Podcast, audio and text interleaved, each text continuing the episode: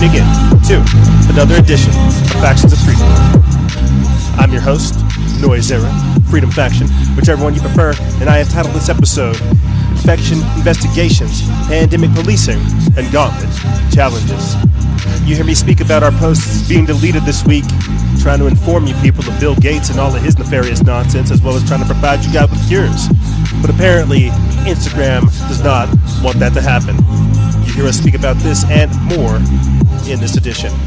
On top of that, we break down how 62 countries have collectively called for an investigation into the coronavirus, as well as the World Health Organization, of the federal government buying riot gear, citing the need for a pandemic, as well as Bernie Sanders and George Soros saying that the COVID 19 outbreak is the perfect tool for transforming society.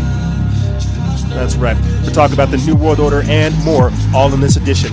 But first, a few quick updates. If you guys want to support this operation, think about joining our Patreon exclusive membership program, patreon.com forward slash freedom faction. If you listen to the exclusive or the Instagram live we did earlier this week, you understand its importance. And I get into this and why you guys need to support us in these trying times and more in the third segment. But with that being said, let's start the show.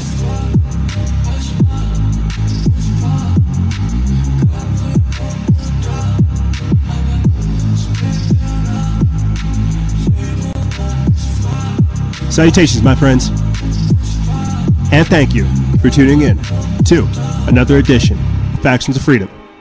I'm your host, Noise Era, Freedom Faction, whichever one you prefer, and this is show number 1018, season 10, episode 18. Hundreds of thousands of people have died from COVID 19 worldwide. We have now learned that the numbers are being purposely skewed for the numbers, for the dollars, for the almighty dollars. Bill Gates is now spending billions of dollars to manufacture at least eight dozen of vaccines for COVID 19, and we are beginning to see a pushback from America regarding this. President Donald Trump freezing the World Health Organization's funding. We get into that in this episode and more. And the reason why we're starting off giving you guys this quick damage report, this status update, is because what you're seeing right now is the country fight for its very life. It's no longer left against right, it is now tyranny against freedom. COVID 19 has tried to infect us with the feels of authoritarianism, with the virus of tyranny. And because of this assault, this biological blitzkrieg against us, it has now awoken thousands, if, if not millions, across the world. Yes, they are telling us that there are various strains and different mutations taking place purposely obscuring the, the numbers, purposely obscuring the information, purposely deploying armies of, of misinformation trolls and more, all to cause confusion, all to cause distrust, all to all of it to cause insecurity and doubt, only for us to run to the very same people who have caused the problem. Yes, this is 2020, and I am your host, Noise Era, Freedom Faction. Stationed out here in the southwest of America, we are trying to do everything we can to bring you good people the information that you deserve and diversified in many different ways so that you comprehend what is happening. Earlier this week, we read to you guys from the book of Jeremiah, chapter 2, and we explained so many different things the trading of gods, the worshiping of idols, and more. I want to speak on that the trading of gods, how we no longer seek after glory. No, We've traded our gods for something else. No, no, no. Yeah, these days we virtue signal. these days we don't have glory. We don't have chivalry, righteousness, wholesome, or decency. No, these have been eradicated from the nomenclature of the modern society. Purposely ripped from the vocabulary of today's world so that they would not embody these very true virtues, so that they could give you the virtues. And you now see this with the masks, the gloves, with the anti human social distancing agenda to where you are now feeling pressured, shame, guilt, all kinds of uh, all kinds of emotions, a wide variety of, of, of, of negative emotions, all designed to socially pressure you to obey. This is 2020. This is Factions of Freedom This is show number 1018. And we are doing everything we can to provide you people with the, with the information that is necessary to survive, with the information that is necessary to navigate this technotronic world that they're trying to put us under. Yes. yes, oh yes. This is the future. You know what's crazy? Uh, I'll say this, and we'll start getting into we'll, we'll start getting into things. What's crazy is we're beginning to see that shift. We are beginning to see that pivot. We're beginning to see that turn in the tide. Yes, we have passed the first wave, and you already see them telegraphing the second wave. But in anticipation of such an authoritarian move, people are already working against it. They are already exposing the government, exposing the overreach, exposing the corrupt politicians, and more. And that's what's happening. What's what's what's really happening right now is you're having a great awakening. You're having a massive surge of of, of, of I don't know, truth seeking take place. Truth seeking in a time of misinformation and censored platforms.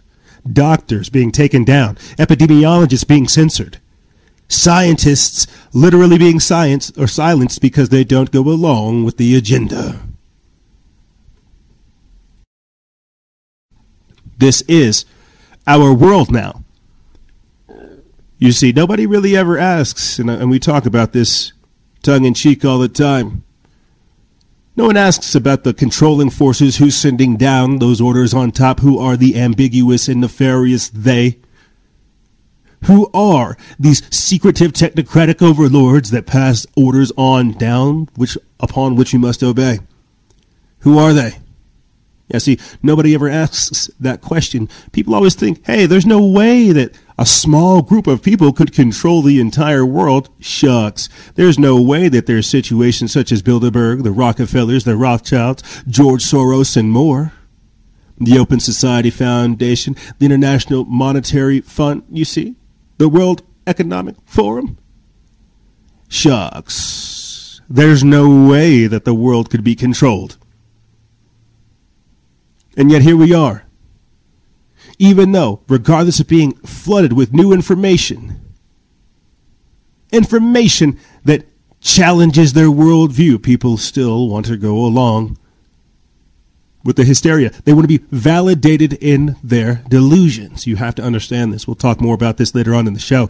You have to understand where we are at the fact that you have people who have been whipped into an emotional frenzy. Trauma based mind control is what I would call it. Whipped into an emotional frenzy. A fervor of no other.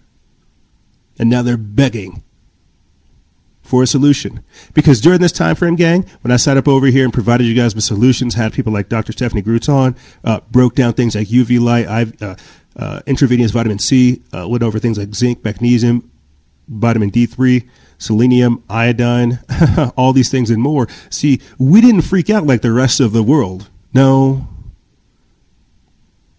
We peered straight into the abyss and we now found the answers that the rest of the world's playing catch up to. I mean, just the other day, New York City subways are beginning to have UV light in their subway system to help sanitize the environment. Shucks, why do we have on Dr. Stephanie Groots? So back to the point. People want to be validated in their hysteria. They want to be affirmed in their delusions. They want to be crazy. They want to have these feels. They want a virtue signal. They want a power trip. They want to shame mob you. They want to guilt trip you. You have to understand the broken, weak, and destitute mind of people today. These are the people that we're trying to wake up. These are the people that we cannot hate. Because we were once these people. And if we don't have eternal vigilance, we may become them. And with that being said, let's start the show. So I didn't mean to go on like a uh, hardcore rant, but people really have to understand the day and time that we are in. Like these are not normal days. These are not normal days. I mean, we got threatened with our account being taken down this week for exposing Bill Gates developing an enzyme called luciferase, as well as the benefits of chloroquine. But we'll get into that later. To start off this segment, let's get into this. 62 countries collectively calling for an investigation into the origins of the coronavirus, as well as the World Health Organization. This is put up by uh, Paul Joseph Watson over there at Summit.news. They put this up May 18th. It says resolution demands investigations of, quote, the actions of WHO and their timelines pertaining to the COVID 19 pandemic. 62 countries have collectively called for an independent investigation into the origin of the coronavirus and the reaction of the World Health Organization. A resolution led by European countries and Australia has been backed by every EU country, as well as the UK, New Zealand, Indonesia, Japan, India, Canada, Russia, Mexico, and Brazil. It is set to be presented to the World Health Assembly, the grouping of, the, of health ministers that sets policy for the WHO, on Tuesday, where a vote will be held. The resolution states that the World Health Organization Director General, Tedros Ghebreyesus, must, quote, initiate an earliest appropriate moment and oh, initiate at the earliest appropriate moment and in consultation with member states a stepwise process of impartial, independent, and comprehensive evaluation of the origin of COVID 19. It also asks for an evaluation of, quote, experience gained and lessons learned from the WHO coordinated international health response to COVID 19. The resolution also demands an evaluation of the, quote, effectiveness of the mechanisms at the World Health Organization's disposal and, quote, the actions of the World Health Organization and their timeline pertaining to the COVID 19 outbreak or pandemic.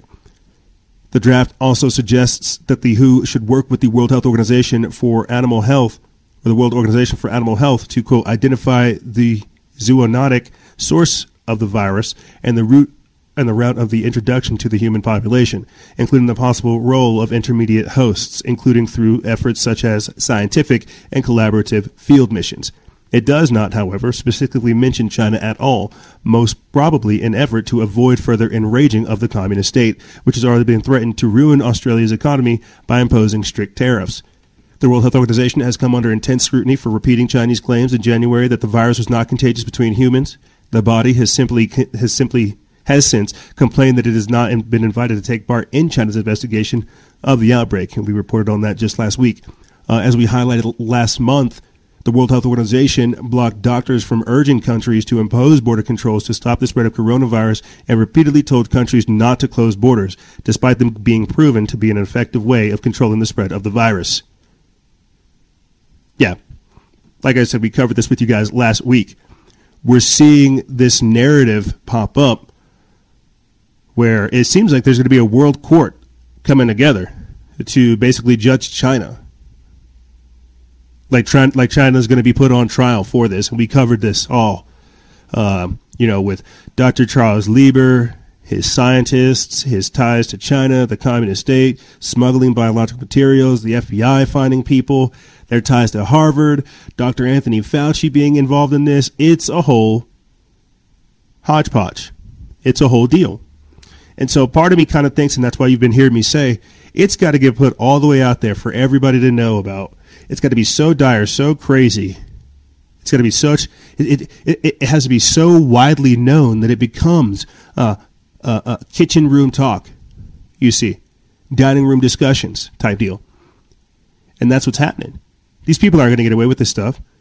I thoroughly believe that that's why we're going to see uh, more of these trials take place more of these types of criminal cases come up and more because this is not going to go away. But like I said, we talked about this just last week. You know, the fact that um, China is undergoing trial. And then whenever the World Health Organization reached out to China to say, hey, we're doing an investigation, give us some information, they're like, no, we're not going to take part. We'll, we'll take part in your investigation whenever you're done. We'll tell you uh, basically, we'll, we'll, we'll tell you what we want to tell you. You've got to understand the very, very sophisticated nature of these people, man. Like it is a, it's just very shady. It's just very shady. And then uh, uh, fast forward to today, they're talking about doing investigations. Look at this right here. China admits to ordering labs to destroy early coronavirus samples. So how are they doing investigations? Were those early investigation or were those early samples the ones that came from America? Or the ones that came from China. We covered this. How scientists went into, uh, I think it was the Hubei province, some of the caves over there, found a bat, extracted coronavirus from it, injected it into a pig. That pig died. They chopped that pig up, fed it to another pig. and then they took that other pig's uh, remains and then took it to the wet mark, and then from there it spread. That's that's one of the stories. You see, but even then, that's because we have American involvement, right? You've got Harvard, you've got the gain of function research, and more. Let me let me read a little bit more of this, and then we'll continue on. We put this up May 20th. It says that the Chinese government issued an order on January 3rd to dispose of coronavirus samples at unauthorized laboratories.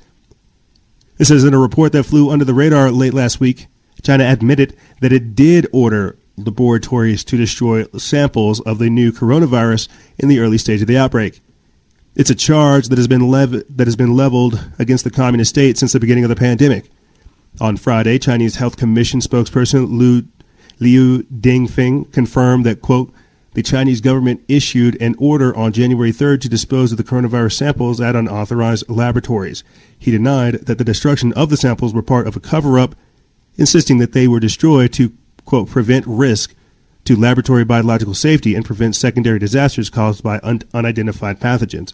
He also claimed that the lab had not been given permission to handle the samples and that they were destroyed to comply with the Chinese public health laws. Oh, because they're so obedient. Because they're so obedient over there.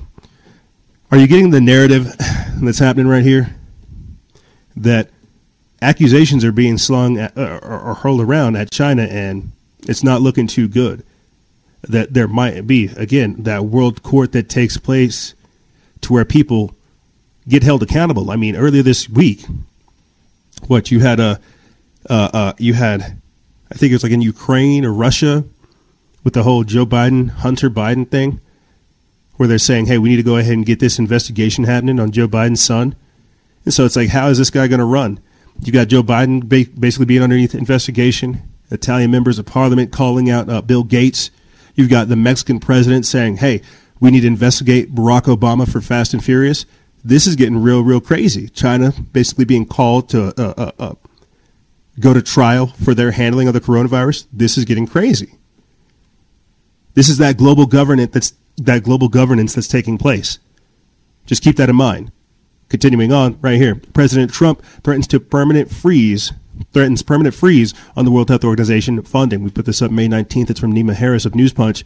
It says U.S. President Donald Trump has threatened to permanently stop funding of the World Health Organization and reconsider its membership in the body. He has given the agency 30 days to make major substantive improvements while insisting it mishandled the COVID 19 pandemic. Calling the World Health Organization's political gamemanship deadly, Trump also said that their repeated missteps have been extremely costly for the world. RT reports that in a scathing letter addressed to World Health Organization, World Health Organization Director General Tedros Ghebreyesus on Monday night, Trump took the agency to task for what he said were, quote, inaccurate and misleading statements about the coronavirus and moving too slowly to address the crisis, while also accusing it of doing China's bidding along the way. What's crazy is we actually talked about that. One of the Japanese members of parliament came up there and said, oh, we might as well. and we played the clip he he started calling out uh, Tedros Ghebreyesus. He's like, listen, we might as well just start go ahead and re- rename the World Health Organization the Chinese Health Organization because you guys are covering up for him. And now we see Trump echoing the very Throughout the crisis, the World Health Organization has been curiously insistent on praising China for its alleged transparency, notwithstanding that China has been anything but transparent, the president said, adding that, quote, the only way forward for the World Health Organization is if it can actually demonstrate independence from China. We don't have time to waste. Quote, if the World Health Organization does not commit to major substantial improvements within the next 30 days, I will make my temporary freeze of the United States funding permanent and reconsider our membership. It is unclear what the agency would have do, would have to do for the White House to resume funding. However, as the letter does not specify what kind of reforms the Trump administration would like to see, with the U.S. president himself describing the three-page document as self-explanatory on Twitter. He's like, you know what I mean. Hurry up and change. Stop with the nonsense. Stop with the nonsense. Hurry up and change. What do you think he's saying hurry up and change about? Stop working with China. Stop trying to kill everybody. Hurry up and change. You know what I'm talking about. Very, very interesting. Very, very interesting developments on the geopolitical scale. And as I mentioned before we read that article, right here. You have Sara Cunial, the MP, who slammed the Italian member of parliament that slammed Bill Gates, saying that he must be charged for international criminal court crimes by the International Criminal Court with crimes against humanity. Is this the very same crime, the, the very same court that will see China go to, that will see Tedros Ghebreyesus go to, other world leaders, and more? Let me read a little bit of this. It comes from uh, your Newswire. They put this up May 15th. It's by Baxter Dmitry. It says Bill Gates is a criminal who must be charged with crimes against humanity by the International Criminal Court, according to an Italian member of parliament. During a blistering seven minute speech before the National Parliament, Sara Cunial MP slammed Italian President Giuseppe Conte for teaming up with Bill Gates in a quote global coup. Here is a quote from the extraordinary speech. Quote, we, the people, will build the fires of resistance to such an extent that it will not be possible to repress all of us. I ask you, Leader of Parliament, to be our spokesperson who will give advice to President Conte. Next, you will receive a phone call from the philanthropist Bill Gates. Forward it directly to the International Criminal Court for the Crimes Against Humanity. If you won't do this for us, tell us how you should define you, how we should define you, the friendly lawyer, lawyer who takes orders from a criminal, said Cunial. The Italian member of parliament is not the first person to accuse Gates of being unfit to dictate world health policy. According to, according to Robert F. Kennedy Jr., Bill Gates, quote, landed the job of dictating world health policy with no election, no appointment, no oversight, and no accountability, and he is demanding to know how and why this happened. Adding, quote, does anyone else think that this is creepy? Last month, Robert F. Kennedy Jr. slammed Bill Gates in his messianic conviction that he is ordained to save the world with technology. Quote, vaccines for Bill Gates are a strategic philanthrop, philanthrop ah, crap. Vaccines for Bill Gates are a str- strategic phil- philanthropy that philanthropy. There you go. That feed his many vaccine-related businesses, including Microsoft's ambition to control a global vaccine identity enterprise and give him dictatorial control over global health positive pol- uh, policy, the spear tip of corporate neo imperialism. Kennedy Jr. wrote. Gates' obsession with vaccines seems to be fueled by a messianic conviction that he is ordered to save the world, ordained to save the world with technology and a godlike willingness to experiment with the lives of lesser humans. So maybe that's what Donald Trump's talking about when he says, hey, start acting right. Stop teaming up with this weirdo over here trying to kill all kinds of people. Maybe you'll get your funding maybe you start acting right, we'll get you your money. You see, but we don't think of these things because people don't think that you could have a tyrannical government or a shadow government working in the background doing these type of things. They don't understand that somebody like Bill Gates could carry out this type of evil. But you have to understand the way this all works, and that's what I'm telling you, it has to get exposed. They have to put it all the way out there for everybody to see for everybody to say and make the choice do I want Bill Gates' vaccine? Do I want this type of world? It's got to got to get put all the way out there in order for it to get exposed. I mean, shucks, this guy's such a sociopath. He came out right out and said this, saying that as as, as many as 700 people could die from the COVID 19 uh, vaccine. Now, whenever I played for you guys this clip earlier this week on Instagram Live, some people were commenting that they could not hear it hopefully you're able to hear it in this setting. Efficacy of vaccines in older people is always a huge challenge. You know, it turns out the flu vaccine uh, isn't that effective in elderly people. We clearly need a vaccine that works in the upper age range because they're uh, most at, at risk of that. And doing that so that you amp it up so it works in older people and yet you don't have side effects you know, if we have, you know, one in 10,000 uh, side effects, that's, you know, way more, 700,000, uh, you know, people who will suffer from that. And that actual decision of, okay, let's go and give this vaccine to the entire world, uh, governments will have to be involved because there will be some risk and indemnification needed. Oh, thanks, Bill Gates. So there, you heard it from the man himself. He wants to experiment on you. Keep that in mind, my friends. Keep this in mind that we as I've been saying, covering the coronavirus and more, we are the we are COVID 19's history. People were trying to compare this to the flu. This is a man made disease. They weaponized the common cold. We are this version's history. This man wants to experiment with you. We'll find out more information about uh, uh Trump's vaccine czar, the one that has ties to Mode NRA, Moderna, and their vac- their, their genetically modified their vaccines that modify ge- uh, genes. We'll talk more about that later. But people have to understand this man is willing to to experiment on you. There's no there there there really is no ifs ands or buts about it. We've talked about how they're grabbing healthy people and conducting experiments on them, giving injecting them with COVID just to see what happens. This is why, again, you have epidemiologists, you have scientists, you have doctors, you have all kinds of people coming out exposing not only the lockdowns, but COVID 19 and more. And they're saying, hey, there's no need for a vaccine. But because this man has invested his entire life and wealth into it, right, Bill Gates, he can't do anything else. I'll say this, and then I'll, I'll, I'll, I'll you know what? Shucks, I'm just going to go ahead and get into it. Um, I wanted to read a little bit of that article but I'm just going to go ahead and, and, and, get into this instead. You know, just last week, uh, just last week, we, we, we talked about it on Instagram Live with you guys. But just last week, the FDA stopped Bill Gates from running around Seattle scooping up people's uh, DNA. Right? Right here. Coronavirus testing program funded by Bill Gates is suspended by the FDA. This is written by, ne- by Nima Harris over there at uh, News Punch. They put this up May 14th. It says the organizers of a virus tracking project funded by Bill Gates say their efforts are being paused while they di- while they deal with cer- with concerns raised by the FDA.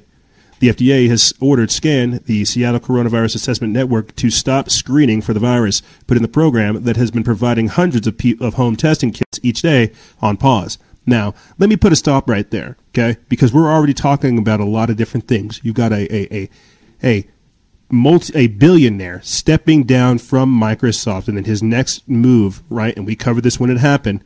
I made the joke, pun intended. It's like he left those computers to start working on our computers on the human biology. He stepped down from Microsoft, deploys this scan thing, starts collecting people's DNA and stuff to see who has the coronavirus and more. Spends over seven, over spends billions of dollars to begin vet, uh, manufacturing vaccines. Don't even get me started on Bill Gates and more. Let me stick to this. How creepy is this that you have somebody like Bill Gates thinking that he can use his wealth, and I hope I can say it right, and his uh, philanthropic nature to acquire people's data, DNA. That's what the testing is doing. That's why we're always talking about the potential, the potentiality of these test kits being contaminated. So this is this is this is a huge red flag. Yes, this man should be stopped. Where is this data going? We're already talking about the potential. We're, talking about certain people uh, having their data being given over to law enforcement for monitoring uh, arrests, uh, uh quarantine, uh, self isolation enforcement, things like this. Contact tracing, eventually, uh, eventually disappearing these type of people. We covered that with you guys last last week. This is crazy. This man is a supervillain. I'll read a little bit more of this and then we'll continue on. It says that the scan suspension comes just a day after Bill Gates praised the efforts in his personal blog. He wrote, quote, it has the potential to become an important tool for health officials seeking insights about the spread and the behavior of the virus. Yeah, I bet. Because he's, like I said, he's running around contacting people and taking their DNA. It truly is crazy to see. You see. This is these these are those gift givers. Bill Gates is just one of those gift givers. He just wants to help you. He just wants to take care of you. You see, right here, check this out. LAPD wants to give you rapid result virus tests to everyone it arrests. We put this up May 18th. It was over there at the Drudge Report. It says the Los Angeles Police Department wants to give a rapid result test to everyone its officers arrest to check for the coronavirus and is pushing the city officials to secure the equipment to do so. Goes on to say the Los Angeles Police Chief Michael Moore told the police department civilian oversight body that he has asked City Hall to secure a rapid result testing system capable of determining within 15 minutes whether people are infected with the coronavirus. Such systems exist though their accuracy has been questioned. And I'll let you guys go off and read more about that if you want. But do you get the picture that I'm that I'm trying to explain to you right here? They're trying to set up the framework to disappear people. You get me? Trying to set up the framework to disappear you. It's very, very disturbing. Oh, I, I, I don't. Again, I don't know what's more disturbing: the framework, the authoritarianism that's kind of creeping, or the compliance thereof. You see. And I wish that I could say this next thing I'm about to bring up. I wish I could say that you know it's surprising to me, but it's really not. We've already experienced it. You've had Joy Behar condemn lockdown protesters, saying that they are terrorists. I myself have been have been uh, hit with some mean words, basically saying I shouldn't tell people to take their freedoms back. And now, right, because of all this craziness going on, you know, people not people seeing the authoritarianism creep in, people beginning to fight back, people saying, "Hey, no, we want to have a level of normalcy, we want to have a level of chill and cool and real. Get back." Now you have Hillary Clinton suggesting that armed lockdown protesters are terrorists. That's right. Because in an authoritarian government such as the one we find ourselves in today, civilians have become criminals. That's why they're trying to make it impossible to be a law abiding citizen. They want to turn you into a criminal. So they have so they have the, the, the, the, the right to come arrest you. You see, they have to dehumanize you before they disappear you. This is from the Washington Sentinel. We put this up uh, May 18th. It's by Andrew West. It says One of the beautiful things about the American Constitution is the freedom of speech. Without it, the rest of the rights we have as U.S. citizens wouldn't amount to much. That's why it's so concerning when certain political, politically prominent people attempt to harass or attack those who are speaking out for what they believe. Protests and the belief that fuel them are the very building blocks of our American society. Despite this obvious and omnipresent reality, Hillary Clinton has chosen to bash a large swath of Americans who have been speaking out against what they see as government overreach.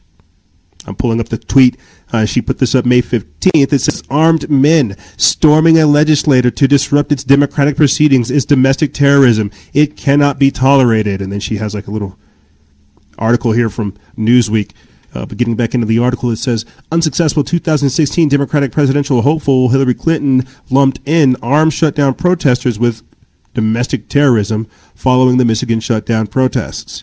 What Clinton failed to mention is that there were no incidents of violence or danger reported from any of these open carrying constitutionalists, nor did she acknowledge that the reality that only about 5% of those who were protesting came armed.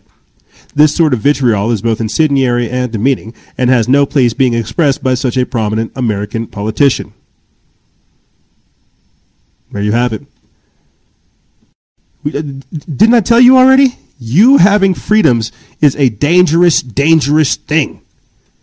How dare you? We already covered this.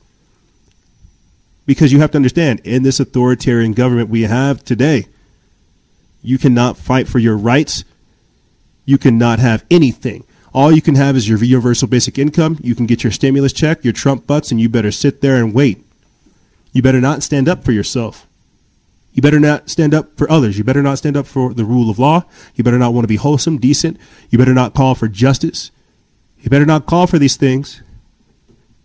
Just trust that the government is here to help you. And check this out. Quote, we're with them. Trump celebrates as more than 100 states back the COVID 19 China probe. Should have covered this when we were talking about the 62 different countries that were down to uh, uh, investigate China. But again, here in America, we're beginning to see this sentiment come out, this narrative come out that we need to investigate China. We need answers. So while everybody else is saying that we don't need to take our freedoms back, we don't need to take our rights back, well, while we're practicing this level of denialism, we have to have some form of truth. Let me get into this article. We put this up May 18th it's from Tyler Durden of Zero Hedge. It says President Xi's generous promises to share a non existent COVID 19 Chinese virus vaccine uh, with the world while extending some $2 billion in aid to the poorest nations apparently failed to dissuade the 54 member African Union bloc of nations from supporting a resolution for calling for, calling for a WHO led investigation into China's handling of the COVID 19 outbreak. Of course, Xi said during his keynote address during this year's annual meeting of the WHO, which is being held virtually, that China supports a quote comprehensive evaluation of the factors behind the outbreak, while Chinese tabloid editors have sneered that the world better not complain when the outcome shows the U.S., not China, is responsible for the outbreak. President Trump promised in a tweet shortly after the news broke that we quote we are with them regarding Australia's resolution for a COVID 19 inquiry with a tweet which prompted even more Chinese disinformation. A coalition consisting of more than 110 nations has formed to back the inquiry, according to the reports in the Australian press. The African Union's 54 member states will co sponsor the Australian motion, joining 62 other countries, including Russia, Indonesia, India, Japan, Britain, and the U.S. and Canada, along with members of the European Union's 27 members, as well as Brazil, South Korea, Mexico, Turkey, and New Zealand. That's right. Now, what we have to understand is I don't want to say we've crossed the Rubicon, but we've definitely stepped into a completely different uh, a completely different battle, right? We've all got to know what's going on, what the stakes are, and what's going to happen. I've been asking since the inception of this: Is this a bioweapons attack? Right? What what's the war game here? Uh, we've talked about both America and China having both their hands caught in the cookie jar, and both of them having to pay some form of reparations. You know, we're playing this week by week. But this very this article has a very very interesting tweet attached to it, and I want to cover this before we move in move on uh, to our last couple of topics for this this this this section.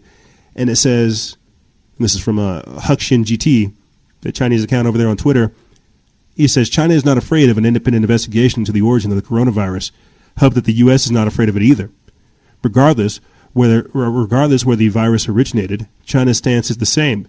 But if the investigation finds it originated in U- in the U.S., Trump's reelection is doomed. It says that the World Health Assembly should take note. President Trump said last week that the U.S. began developing a COVID 19 vaccine on January 11th. But at the same time, the whole world, including China, knew very little about the virus. Where did the U.S. acquire the knowledge? It should be the focus of the investigation. So, just very, very interesting stuff to keep in mind. Uh, because w- while we're being infected with this virus of authoritarianism, you've got virtue signalers, mass shamers, name it and shame it groups popping up over there on Facebook and more. We're still trying to figure out what's going on in our own country. You've got people blaming Trump for this, not even getting on, not even knowing what's going on. So yes, an investigation into this infectious disease is necessary. But because we have now reached a whole new phase of this agenda, we're on the other side of things. You see. Right here, null and void. Judge tosses Oregon COVID, Oregon governor's COVID 19 lockdown. They put this up May 18th. It's from Zero Hedge. It says an Oregon judge has declared coronavirus restrictions enacted by Governor Kate Brown, quote, null and void because our emergency orders weren't approved by the state legislature after 28 days, according to KJW8. Baker County Circuit Judge Matthew Shirtcliff made the ruling Monday in a lawsuit brought by churches who had been who had sued, saying the social distancing directives were unconstitutional. We've actually had sheriffs come out talking about this as well not enforcing unconstitutional orders. We covered it just last week. Uh, the police officer who was fired, unfortunately, for saying to police officers, fellow officers, enforcement officers, saying, "Hey, you took an oath. Don't don't enforce these unconstitutional orders." And he gets fired for doing so. But continue on back here in this article, it says that the suit has also er, has also argued that the emergency powers only last for a month, and after that, Brown would have to would have need would needed legislative approval. Uh, the judge agreed. KJW eight reported. Brown says she will immediately appeal the ruling with the with the state supreme court, which would quote ensure we can continue the safeguard of all health of all Oregonians, including frontline healthcare workers, those living in nursing, homes, workers in agricultural and food processing plants, and Oregonians with underlying health conditions while the legal process moves forward. An attorney representing churches, Ray Hacke, said during a Monday phone interview that the ruling nullifies Brown's ban on church gatherings for worship, but also invalidates the entire stay at home order. The stay at home order is no longer in effect. It is invalidated. If the people want to get their hair cut, they can. They can leave their home for any reason, whether it's deemed essential in the eye of the state or not, he said. adding that, that adding that the ruling was a vindication for both the freedom of religion and that of all Oregonians. Praise God, I'm excited and, gla- and I'm glad that the judge saw that there are limitations on the governor's powers, even in the midst of an emergency. And that's what I've been talking about throughout the entirety of this, hoping that we are able to maintain some level of normalcy, hoping that with all this craziness still going on, we have a you know we uh, that we have rights, that we have liberties. You know. But this is the last thing I want to cover in this segment, and then we'll take a quick break.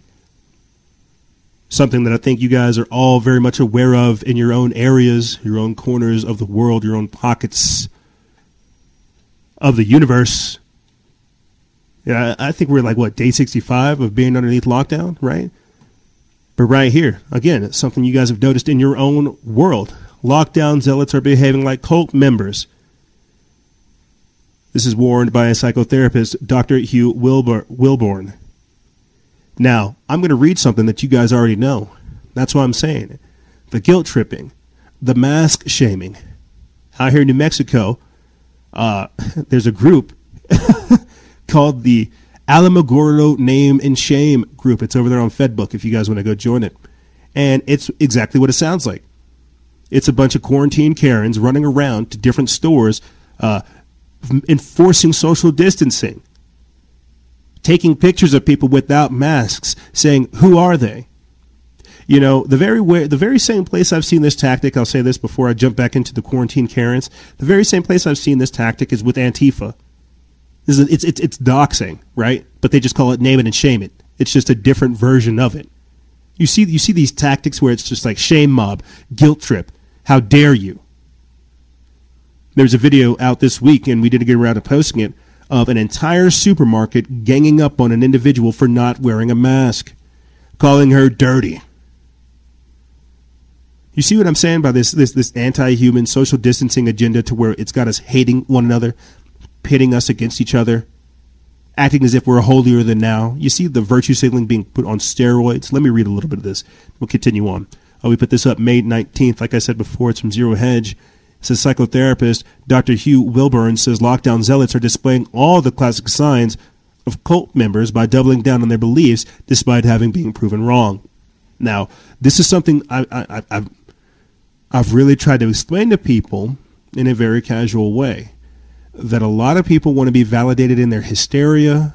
A lot of people want to be confirmed or affirmed in their delusions because you can't run around doing all these things, sanitizing stuff, you know, buying the toilet paper, uh, uh, waiting your turn in line, you know, like everybody else, mass shaming. Uh, you, you you can't be like everybody else unless you go through these things. You get me? So they need us to validate their delusions. They need us to get into it with them. They don't want the truth. Their hearts and their minds have been turned to stone. Let's continue on. It says in an article on his website, Willbourn highlights the work of respected social psychologist Leon Festinger, who analyzed the belief of a UFO cult in the 1950s who believed that a flying, flying saucer would rescue them from the apocalypse. However, after the catastrophic earthquakes and floods they expected to hit the United States never arrived, and their beliefs were totally disproved, quote, the cult members would not would become not less but more convinced of their of their beliefs. Festinger uh, identified five conditions that needed to be met in order for cult members to double down on their beliefs and avoid cognitive dissonance. One, there must be conviction. Two, there must be commitment to this conviction. Three, the conviction must be amenable to unequivocal disconfirmation. Four, such unequivocal disconfirmation must occur. Five, social support must be available subsequent to the disconfirmation. Basically, that social pressure, that social reinforcement. Do you see what I see? Do you see this pink this this this pink elephant running a bicycle through the grocery store? Yeah, me too. Well, let's begin to enable each other. Let's engage in this delusion. Let's validate each other's hysteria. Continuing on, it says Festinger's five conditions and the behavior of the cult believers correspond closely to the same situation with Brexit, climate change, and COVID 19. A prophecy is made, believers invest themselves, their time, money, and prestige into it. The prophecy fails, and the believers become more fervent, writes Willbourn. The doctor notes how terrifying predictions of how many people COVID 19 would kill have fallen massively short, and the models that produce these numbers have been thoroughly debunked.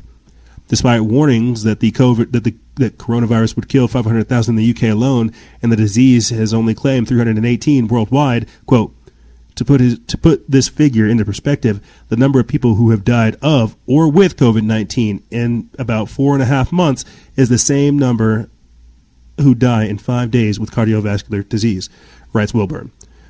The doctor notes how, quote, experts are still doubling down anyway, warning of mass deaths if lockdown is lifted too early, and of second wave infections. So there you have it. This is what I mean by that lockdown psychosis that's beginning to take over, that hysteria, that delusion, and how they're trying to take us with it.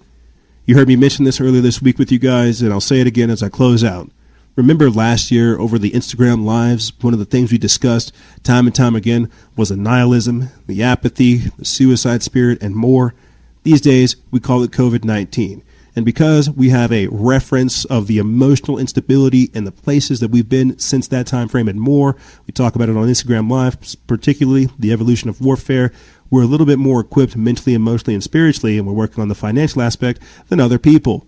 But as I said before, a lot of people want to be validated in the hysteria. They want their delusions to be real. They want to have a reason to be engaged in such craziness. That's why we're trying to figure out everything we can beyond the virus, with the virus, society, and more. But like I said, ladies and gentlemen, we're going to take a quick break. And when we come back, we're going to be getting into pandemic policing. You know, this crazy stuff that's going on. Uh, the, just, just, just the insanity. You know, Lori Lightfoot, the Chicago mayor, talking about pledging allegiance to the New World Order. Uh, the federal government buying riot gear, citing that they wanted a pandemic. And I'm also going to play for you guys an extremely disturbing video of two activists, just random people like ourselves, forcibly being removed from their house simply for not agreeing with the government pandemic policing, and more is on the other side. Ladies and gentlemen, don't go anywhere. This is Freedom Faction over here on Factions of Freedom, and we'll be right back right after this.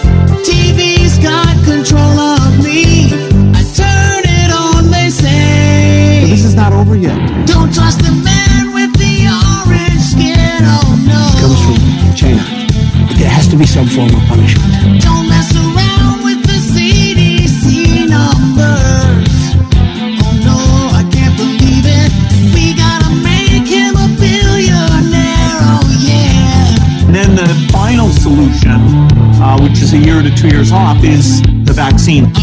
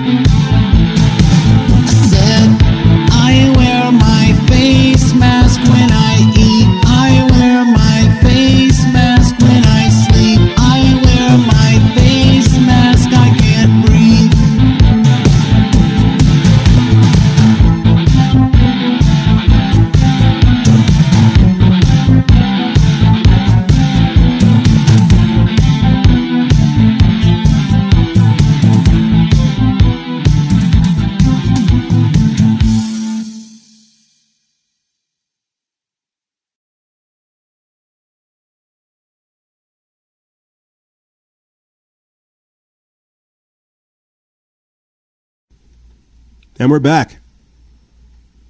I hope you guys like that. I um I just I thought you would get a kick out of that because it is extremely funny. It is extremely funny. um, but it's real. It's it's real. And the reason I say that is because we have to understand that we are up against a scientific dictatorship. We're up against a technocratic elite. We're up against satanic scientists and technocratic occultists, people with well over 200 an IQ who do dabble in the occult and the strange and are aware of the mysteries.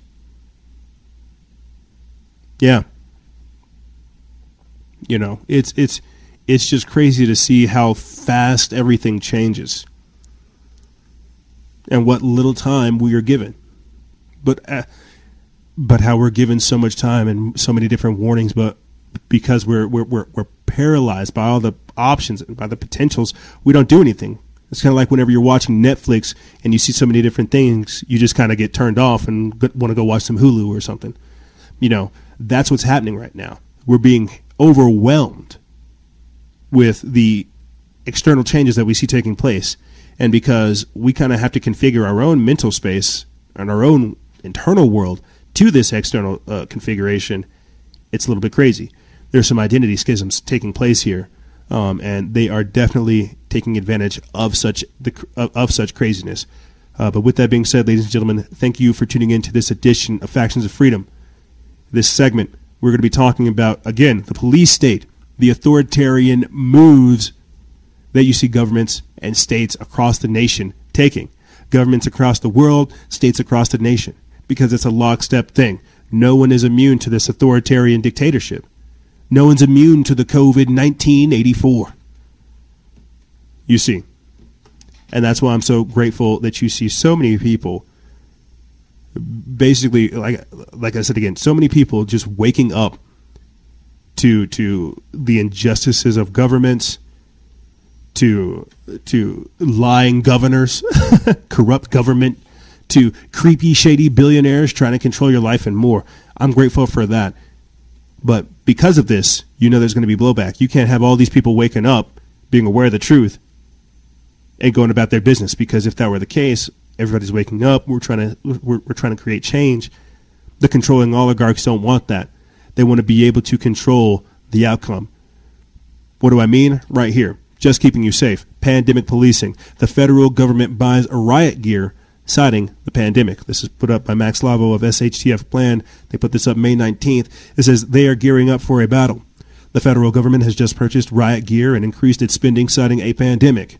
Last I checked, riot gear is to protect is to protect them from the public when we finally had enough of their control and has nothing to do with keeping us safe from the virus. The purchase order includes requests for disposable cuffs, gas masks, ballistic helmets, and riot gloves, along with law enforcement protective equipment for federal police assigned to protect veteran affairs facilities.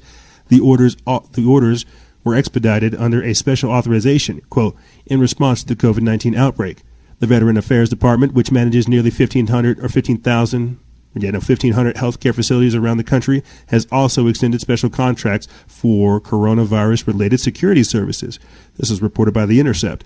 The Inspector General reported, the, the Inspector General report noted that there is, quote, an additional strain caused by the need for additional police presence for COVID 19 related screenings of veterans at all VA health facilities and recommending the hiring of contract security services. Riot gear for COVID 19 screenings.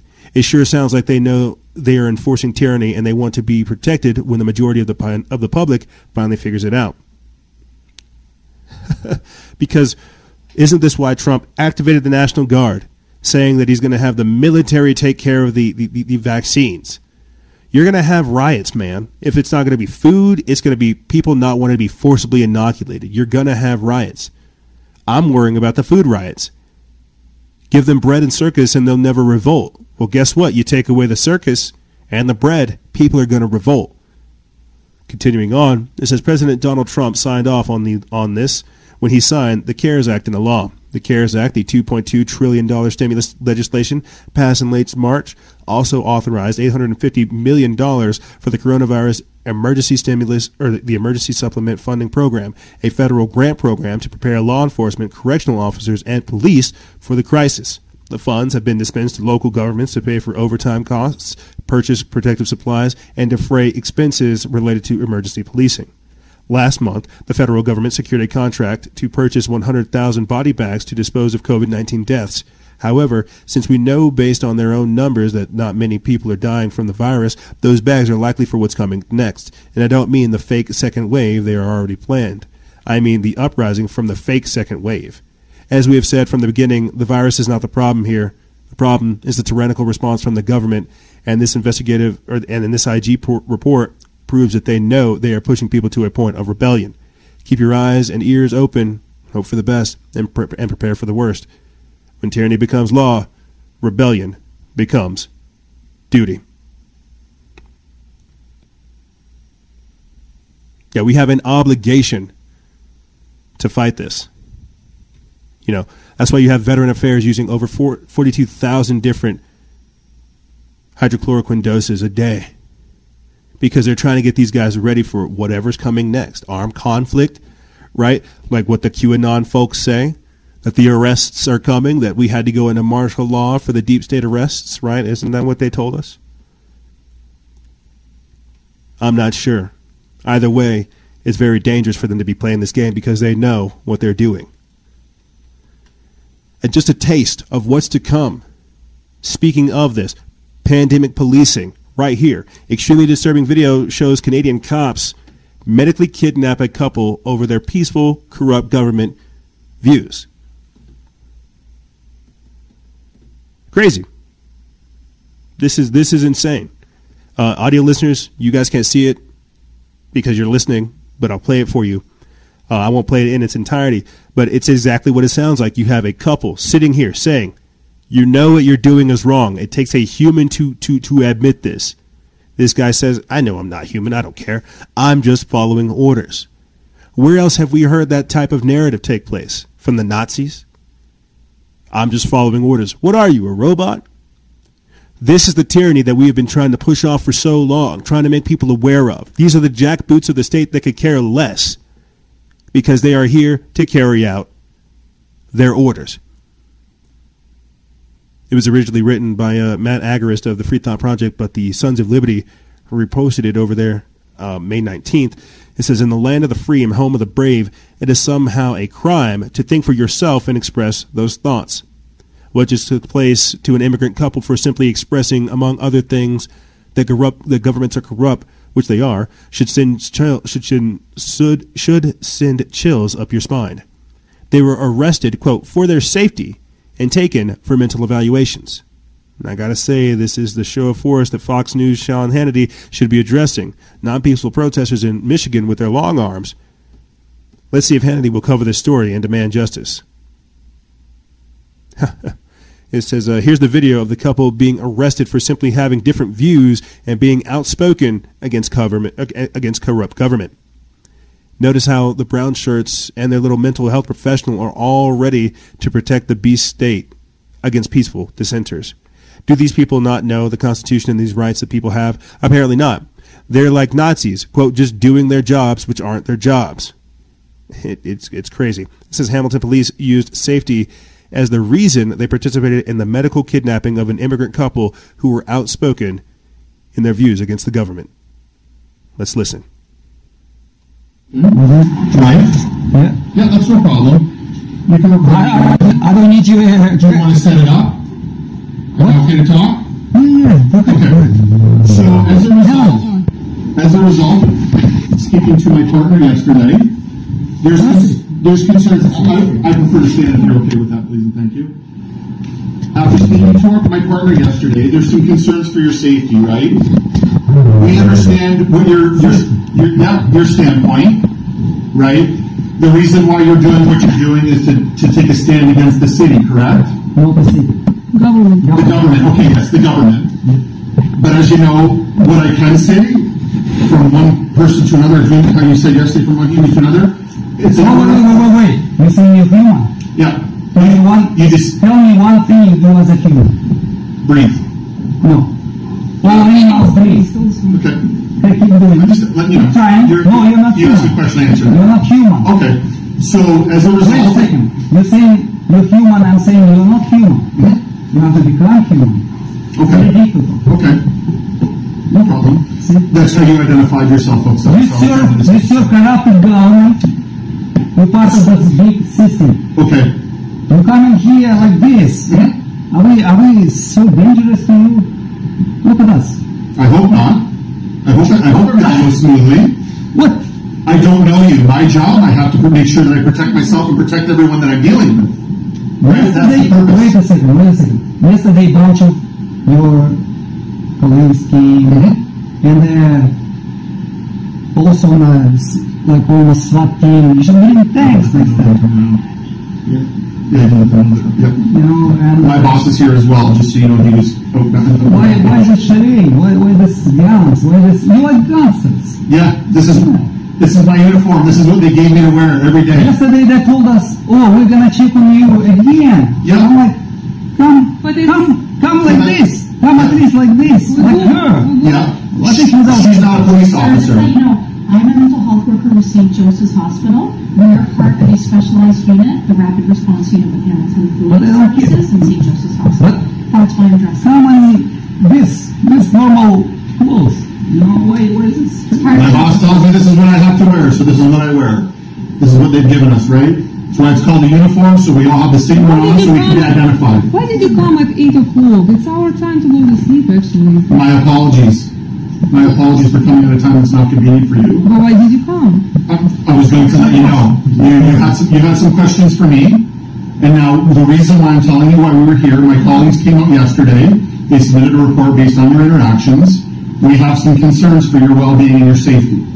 Okay? Thank you. So- So nice of you. So Hypocrite. nice of you. It's so hypocritical actually. When we are approaching God, We sent you lots of information. We, so, we sent them all our demands. We don't need. You know, they were ignoring, ignoring, ignoring for three years. Ignoring. Threatening us with, uh, you know, This is in the government? yes, city Okay. and uh, provincial, so on and so forth. Mhm. So, uh, but you say you're concerned about our safety. Mm-hmm. We actually in a much, much better position than you. Okay. Because you guys are there.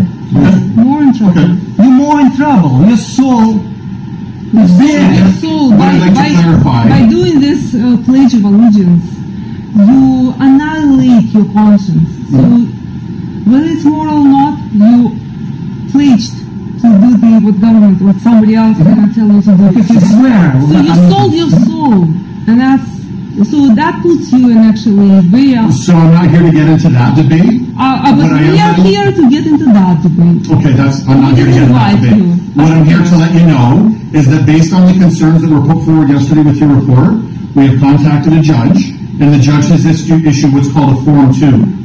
What that is to do, and this is, it directs me, being a police officer, that I have to take both of you to St. Joseph's Hospital right now for an examination. No way. No way. Unfortunately, I don't have that, we we don't have You that have no discretion. right. You have no No right. right to do that. You have no right. That's what this is for. I can let you know, that's what I'm trying to say. It's a form for the Ministry of Health that's been don't backed, care. that's been backed by a We provincial judge. How does mean We don't anything. care about it. Okay, that, that's neither here nor there if you care or not. This is my authorities and this is what I have to do. So I hope, I beg of you to come cooperatively. So you're not going to come cooperatively. I So don't, what it- not authority. Okay, Our God is authority. You cannot do this. that, I respect that for you. Unfortunately, my standpoint and my position is that I'm paid to enforce this.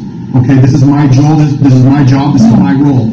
I have an obligation Wow, you I took, I took an You're oath really, to serve and protect. you're really And I- And just to let you know, my, I'm here to protect you. The reason, the reason why I want to take you there is to protect you guys to make sure that you're safe. Wow. So what happens is we go to St. Joseph's Hospital. You. You speak to the doctor. You speak to the doctor. Okay. I don't believe I am. That's your that's your that's your opinion. You're entitled to your You're opinion. evil. Okay. That's your opinion. You don't know me. Forcefully to take us to hospital. Well, Are you don't kidding want, me? I don't want to do it forcefully. That's why I'm hoping that you'll assist me. That you'll, that you'll, that's- that's that you'll- that you'll accompany me. That's a hypocrite. Why am I a hypocrite? By Because you're forcing me. Because you're saying it's for our So what is what this is saying? So I'm, I'm going to skip forward a little bit because uh, I'm going to skip forward a little bit just so you guys really understand. I'll put the link for this in the description bar below if you want to watch it in its entirety. But what you're going to understand is these people are doing this. This is the global health security agenda. This is obey Big Brother. This is where they where they know what's best for you. You don't know what's best for you. That's why they're saying they're coming in the name of safety, of public health. Hey, we're worried about you, so if you just do us this favor, go ahead and turn yourself in. There won't have to be any problems. I'll play a little bit more of this and then we'll continue on uh, with the show. But I, I, I hope to God you guys are understanding what's going on and why we have to fight this, why people have to understand their rights, expose police accountability, put these people in their place, understand that they, they, they work for us. There's so many different things going on here that all I can do is continue to play this. But uh, let's, let's listen health worker, okay, I'm not a police officer. This is an involuntary examination of hospital. What this means is it's not in the police discretion any longer, or as a mental health worker, this form is valid, signed off by a justice of the peace. They cannot walk away. It's a voluntary examination, admission, examination. So what we're asking is we're asking for you know, need cooperation. You're going to go down, you're going to be seen at the hospital, and you're going to meet with the doctor. That is what that form. You're very sick. So what the officer is asking today, we would really this, this is intrusion. This is, if there's not we don't, we're not, we're not a threat. We are not you're threat. Fascist in this case. Again, again, you're absolutely entitled to your opinion. There's no other way to look at it. Yeah, they're just trying to. Just don't be a hero. There's no other way. Crazy like I said, I'll, I'll put the, uh, the full thing and the rest in the description bar below because it is it is a uh, it's mind blowing to just see it happen. You know that we can that we're literally even reporting on this. The video itself has like 60,000, 63,000 views on the page right now. It's almost 18 minutes long, and it's it's exactly that. You're having people forcibly removed from their house in the name of public safety, doing mental health wellness checks on people all, all, all because they're exposing the corrupt government, exposing exactly what we're doing. We'll get into this later in the next segment. Uh, but earlier this week, Donald Trump came out with a new bill, a new way to target and track political activists and more. Check this out. Uh, Trump's new secret watch list allows government to track political and information activists with no warrant. We'll get into that later, but that's what you have to understand. We're in those days. And remember, earlier we, we, we talked about this. The FBI is saying that they may, that they have the ability to arrest deep state conspiracy theorists. When I'm telling you that they're setting up the infrastructure and the framework for tyranny and for COVID 19, 84, and more, you really have to understand what these people are doing. They do not want dissent. They do not want people questioning their authority. Last week, a groundbreaking video came out of the Chicago Democrat Mayor Lori Lightfoot talking about pledging allegiance to the New World Order, saying that whenever she begins to elect people, she wants to make sure that they take a pledge to this new way of doing things, to this new world order. Let's take a listen. How do you do it? My thoughts are because it's not written into law, it's just a very dominant culture. I think the only way you could do it is a couple ways. One, I would, I'm thinking about an executive order from day one that says, you know, more legalese than this, this is not a thing. We will not no longer honor this because the way that automated prerogative works is there's got to be compliance with the executive branch because otherwise it doesn't work. So you got to eliminate that compliance and you make a mandate, um, and then you do training, particularly in the city. I'll call them licensing departments, whether it's zoning, buildings. Um, housing will be impacted by it, planning certainly. Um, and it's and you, and you pick the people to run those agencies and the deputies that are pledging allegiance to the new world order and good governance. And then I think you have how you do it. To good governance. This is written by Baxter Dmitry of News Punch. They put this up May 14th. It says Chicago Democrat Mayor Lori Lightfoot promised to hire department heads and deputies who will be, quote, pledging allegiance to the New World Order and good governance in a disturbing interview after her landslide election victory.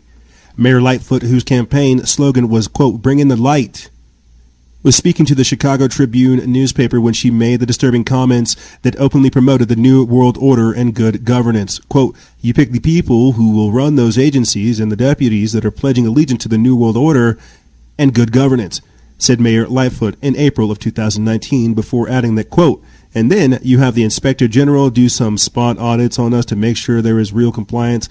Lightfoot became the first black woman and the first openly gay politician elected to lead Chicago. She is also the first elected mayor in decades who wasn't born in Chicago.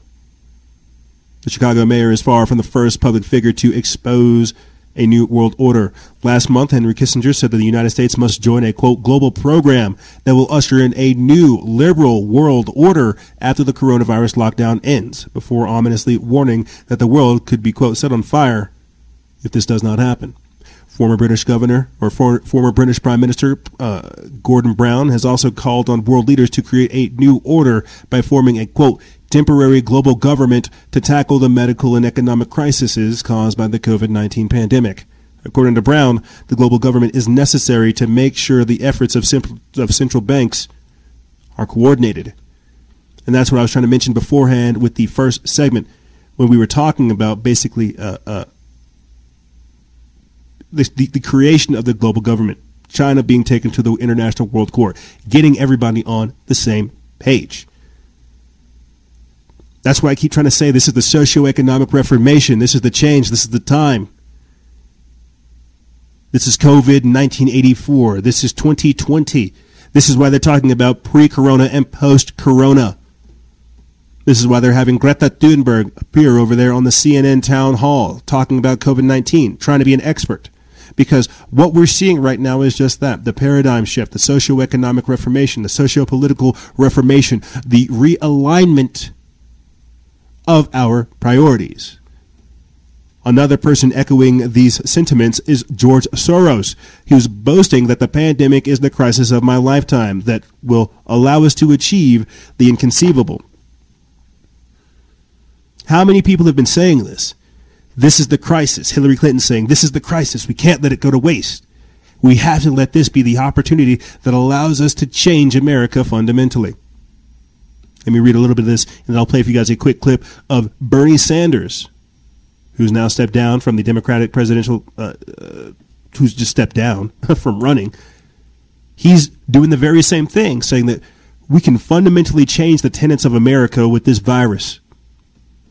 It's almost crazy to see this many people parrot the same thing. This is written by Baxter Dmitry. They put this up over there on YourNewsWire May 18th. It says notorious left wing billionaire George Soros has labeled the coronavirus pandemic, quote, the, cr- the crisis of my lifetime, and indicated that the global crisis has provided the opportunity for radical changes to society previously thought impossible. Soros, who lived through the Second World War as a youth, said, quote, even before the pandemic hit, I realized that, realized that we were in a revolutionary moment where what would be impossible for even inconceivable in normal times had become not only possible, but probably absolutely necessary. During the interview on May 11th, Soros also said that, quote, I will also say that I put my faith in Trump to destroy himself, and he's exceeded my wildest expectations, Soros said. While the Constitution, according to Soros, quote, will prevent him from doing certain things, that does not stop the president from trying, quote, because he is literally fighting for his life. Radical left sponsor and billionaire George Soros says President Trump is, quote, literally fighting for his life. LifeSite News reports that Soros was, quote, particularly concerned about the survival of the EU because it is an incomplete union. While according to the Hungarian born billionaire, the European Union was, quote, in the process of being created. That process was, quote, never completed. Thus, Soros said that the EU was exceptionally vulnerable, more vulnerable than the US not just because it is an incomplete union, but also because it is based on the rule of law. Soros also commented on the recent conflict between Germany and the EU. Germany's highest court had ruled on May 5th that the that one of the EU's Court of Justice's decisions regarding the regarding policies of the European Central Bank was not legally binding. In turn, the European Court of Justice asserted that it alone had the jurisdiction over the ECU or the ECB. And then it goes on to talk about, oh, George Soros, oh, how he's not a Nazi collaborator, oh, he's such a good guy. Oh, he's not trying to take over markets. Shucks, we should just believe him. We should just believe him. Now, Before I play for you guys this next clip right here, literally right next to the very same post that we just covered, Bernie Sanders saying that the coronavirus silver lining is that it can change the fundamental tenets of America, is you have to understand what these people are doing. This is why throughout the entirety of this, I've tried to explain the quick narrative shift, the pivot, how they've changed, how, one thing get gets exposed and they bring up something else. I won't play for you the entire clip. I just want to get a little bit of this over here but this is again more of that pandemic policing saying, you know what, in times of crisis, you have no rights. Give us a second to restructure everything, and then we'll give you your outcome afterwards. Crazy. Crazy.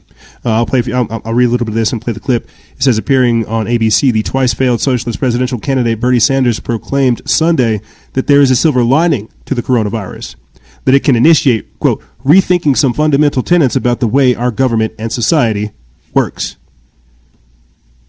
Let's listen. Nancy Pelosi is proposing will never pass the Senate.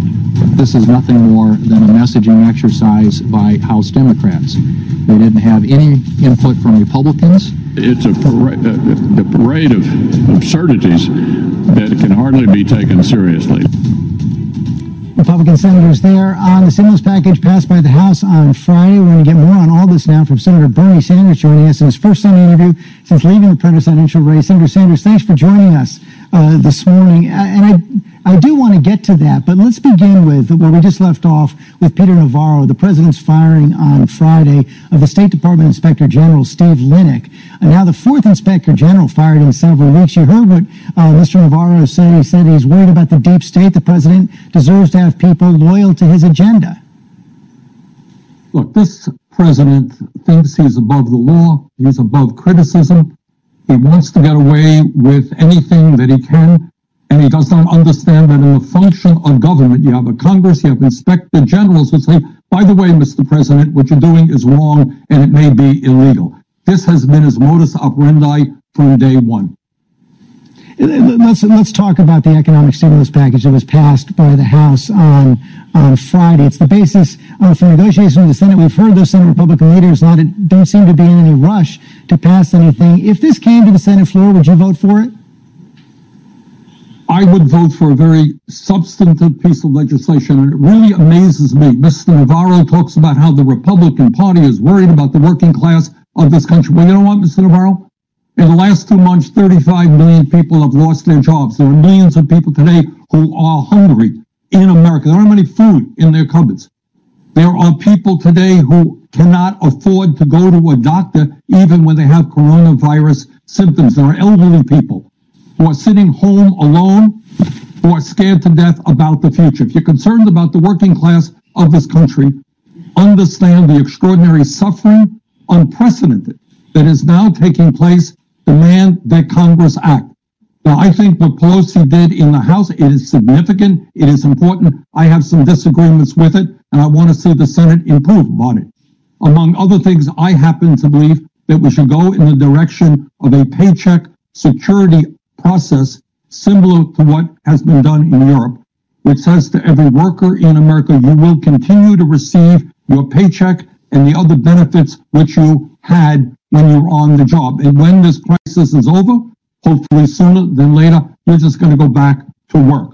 I also believe that during this crisis, instead of funding the COBRA program, what we should do is make sure that all people in this country including the 87 million who were uninsured or underinsured before the pandemic, have access to health care. And you do that by allowing Medicare to fill in the gaps for the uninsured and the underinsured.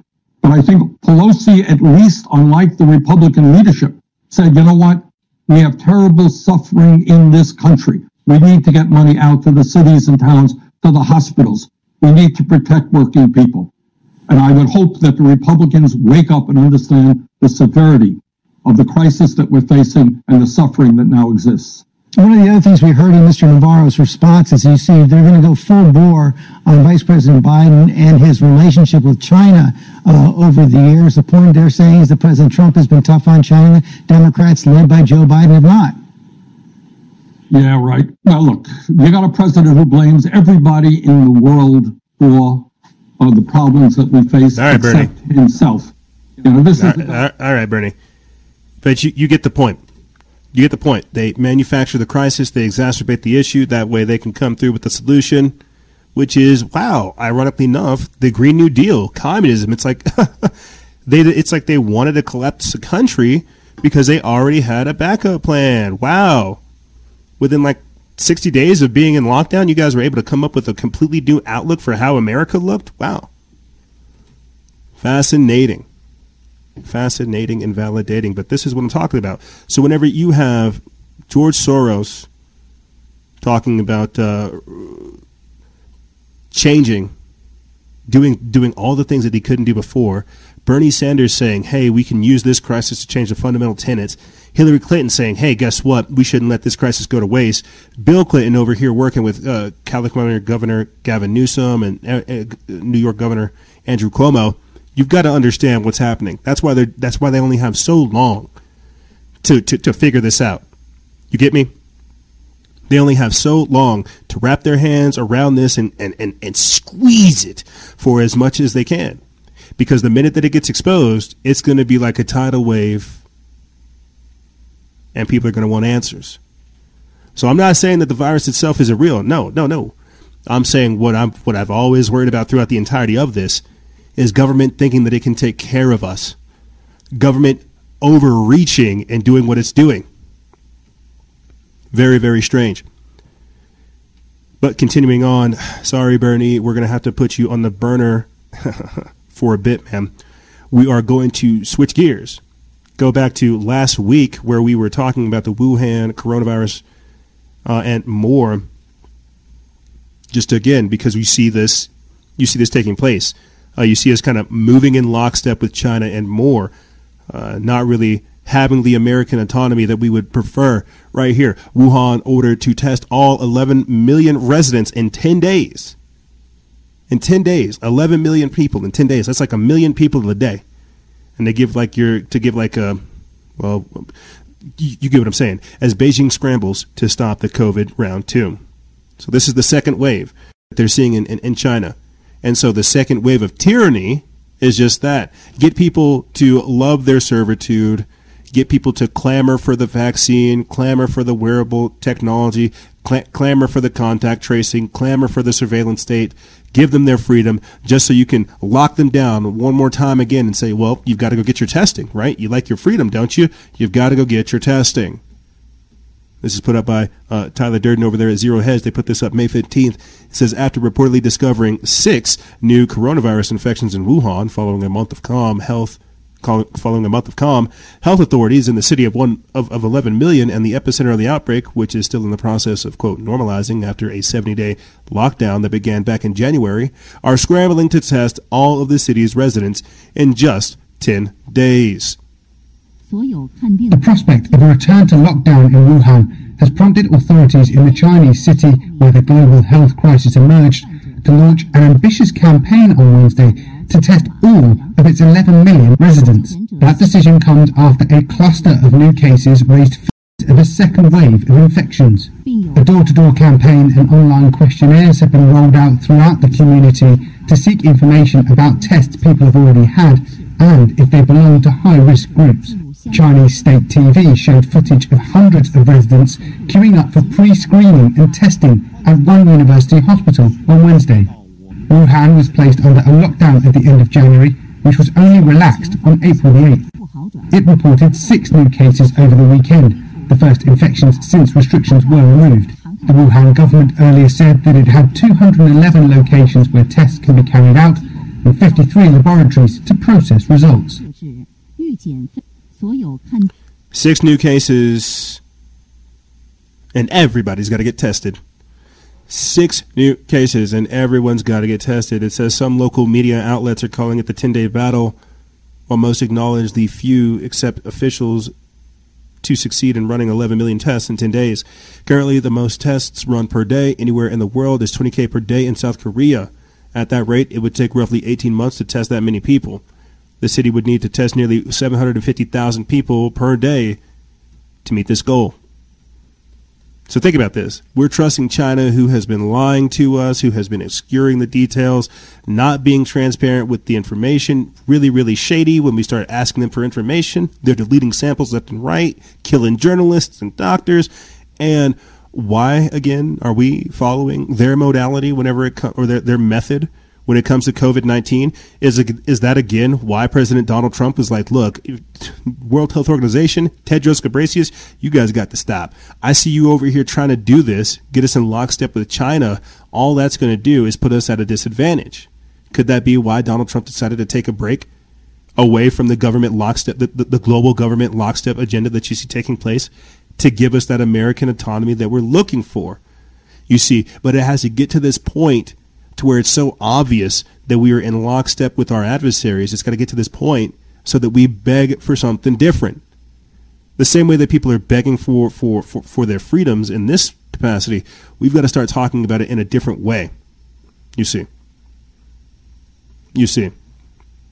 And speaking of which, what I mean in a different way is why you have thousands and 750,000 people apparently being tested in China at the time no one's ever thinking about the method of why we're doing this type of testing. What I'm trying to say is right here.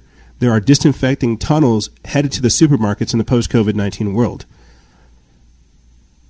There's something called like herd immunity and then like terrain immunity. I haven't looked much into it, but the herd immunity is where everybody else, you know, has contracted it and you're all immune. The terrain immunity is where you sterilize the environment right? To where you or, or, or to where you get the environment used to the sickness. What's happening with all this sterilization, these hygiene things, and more is they're if, if you ask me, I think they're weakening our system. And then you introduce all these other chemicals and things and more, you, we're, we're, we're poisoning ourselves. But let me play for you guys a little bit of this, and then I'll, I'll, I'll close this segment out. Uh, this is put up by Zero Hedge. They put this up May 20th. It says a French company had the ingenious idea of designing a disinfecting tunnel that could soon appear at the entrance of supermarkets and other commercial areas. Quote, customers enter it with their car and the produce is sprayed and, and the product is sprayed on it. Pierre Nicoletti, the manager of Alanier, the, the French-based company, handing, handling the design and the production of the tunnels, told La Voix du Nord. Nicoletti posted a short video on Facebook Wednesday detailing how the video works, and I'll play that clip for you guys.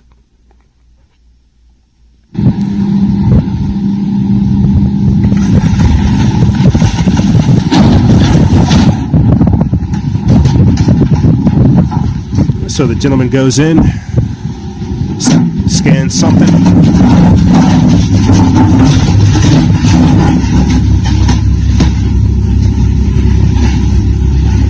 Is sprayed with some disinfectant of some kind, Lysol maybe, hydro- hydroxychloroquine, I don't know, chemtrails, hallucinogenic DMT, and then he exits. Yeah, the tunnel sprays a fine mist of water and nitrogen, Nicoletti said, adding that the mist is, quote, harmless and allows dirt surface disinfection of more than 99% in pre-corona times, Alanier designed street furniture, saw saw its business freeze when the French government initiated lockdown several months ago as COVID-19 cases and deaths soared. The company, he said, had to reinvent itself and seize the moment in development a product in developing a product that, that could combat the virus spread. And that's what I mean by the socio-economic reformation, the socio-political reformation, and more. You see. Uh, I want to I want to close it out on this because while we're talking about coming up with disinfecting tunnels, right? Little kiosks that you put inside of stores. Well, let's talk again about disinfecting tunnels right here. New York subway tests germicidal UV light to kill COVID 19. This is written by Tom Ozimek of the Epoch Times. They put this up May 20th. And before I go into this, again, I just have to highlight this is why we had Dr. Stephanie Groots this is why Donald Trump also talked about light, sunlight having disinfectant style properties to it. But because you have a brain dead, misinformed population who doesn't know how to think for themselves, they don't really understand what's going on. But let me read a little bit of this and then I'll close out the segment for you guys. It says New York's Transit Authority has launched a virus busting pilot that uses a special kind of germicidal ultraviolet light to disinfect the city's subway and buses. Calling it, quote, another aggressive step in keeping New York metro area's transit system clean and safe.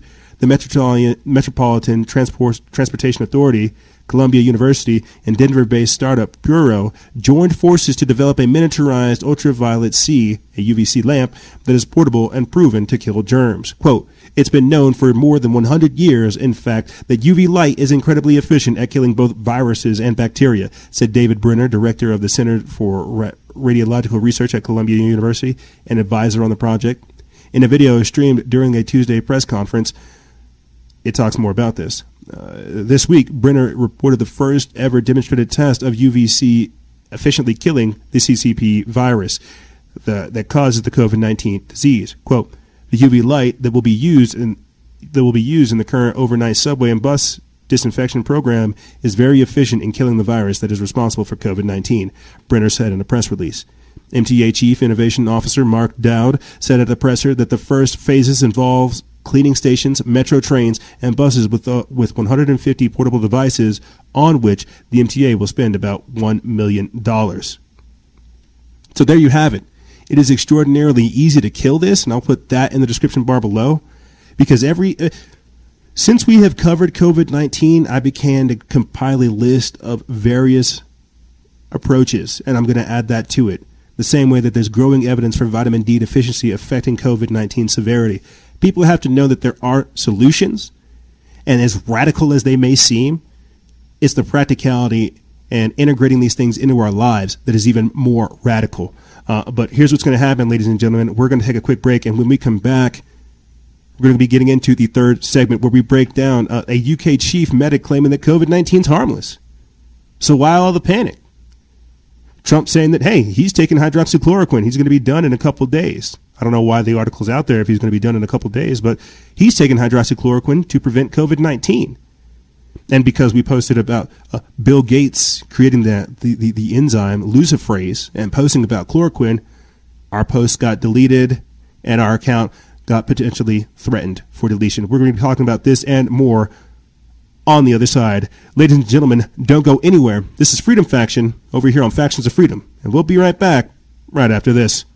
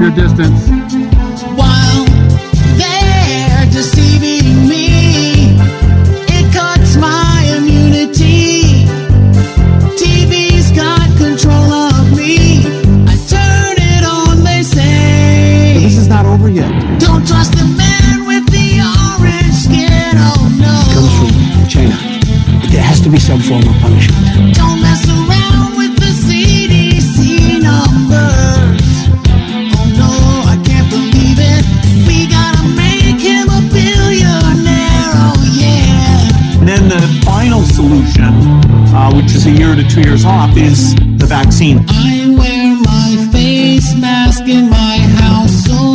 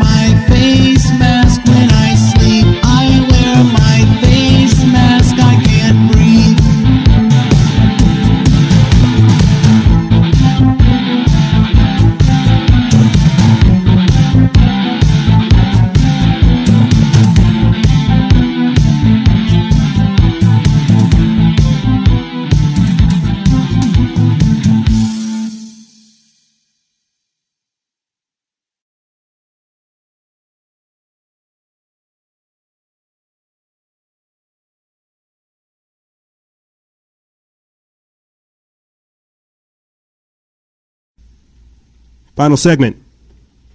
Or, or maybe I should say, welcome back. welcome back, ladies and gentlemen, to the final segment.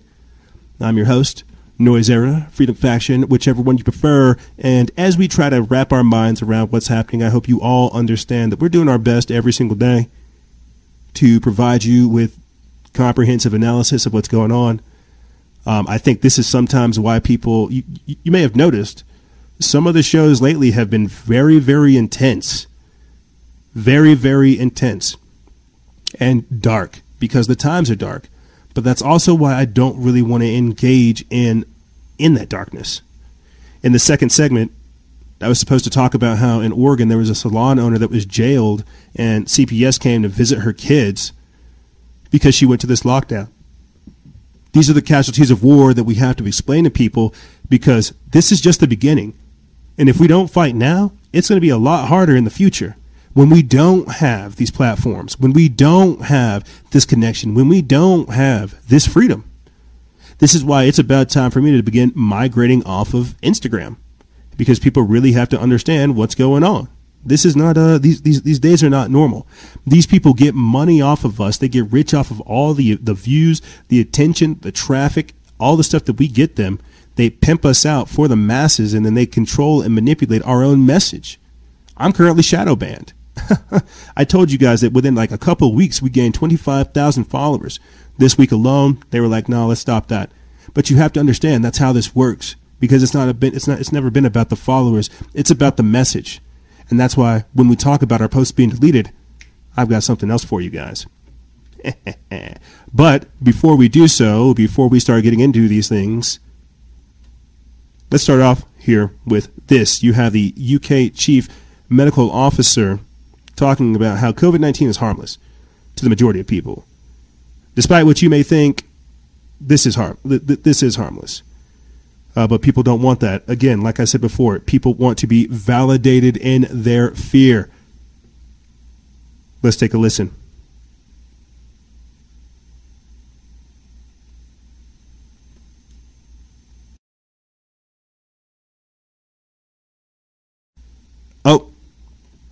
Sound issues. Give me uh, one quick second. Most people, well, a significant portion of people will not get this virus at all at any point in the epidemic, which has gone for a long period of time. Of those who do, some of them will get the virus without even knowing it. They will have the virus with no symptoms at all, asymptomatic carriage, and we know that happens. Of those who get symptoms, the great majority, probably 80%, will have a mild or moderate disease, might be bad enough for them to have to go bed to bed for a few days, not bad enough for them to have to go to the doctor. An unfortunate minority will have to go as far as hospital, but the majority of those will just need oxygen and will then leave hospital. And then a minority of those will end up having to go to severe uh, and critical care, and some of those sadly will die. But that's a minority. It's, it's 1% or possibly even less than 1% overall. And even in the highest risk group, uh, this is significantly less than 20%, i.e., the great majority of people, even the very highest groups, if they catch this virus, will not die. And I've really wanted to make that point really clearly. Do you know, for example, now how many people in the country have recovered from the virus and are now perfectly healthy again, such as the Prime Minister, for example?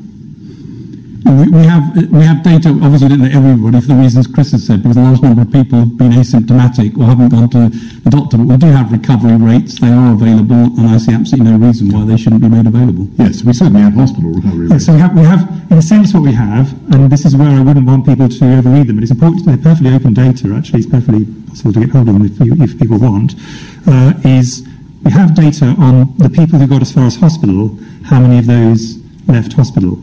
But of course, they're at the very severe end of the spectrum. All the ones I was talking about before that point, they make a full recovery, they don't enter the statistics. Now, they increasingly will enter the statistics now that we have uh, a better testing capacity that means that we're picking out more of the milder cases in the community. But I think what, you know, if, if people look at those, to go back to your point, what I wouldn't want is for people then to say, oh, well, that's, uh, and the, the mortality rate is higher than I expected. That's because the, the, the, recovery rates we have are for people who are severe enough to get to hospital. And that's, uh, and even so, that is a majority. So it is important that it sense is read in that context. Thanks very much, Tom. There you go. You've got uh, Boris Johnson chiming in.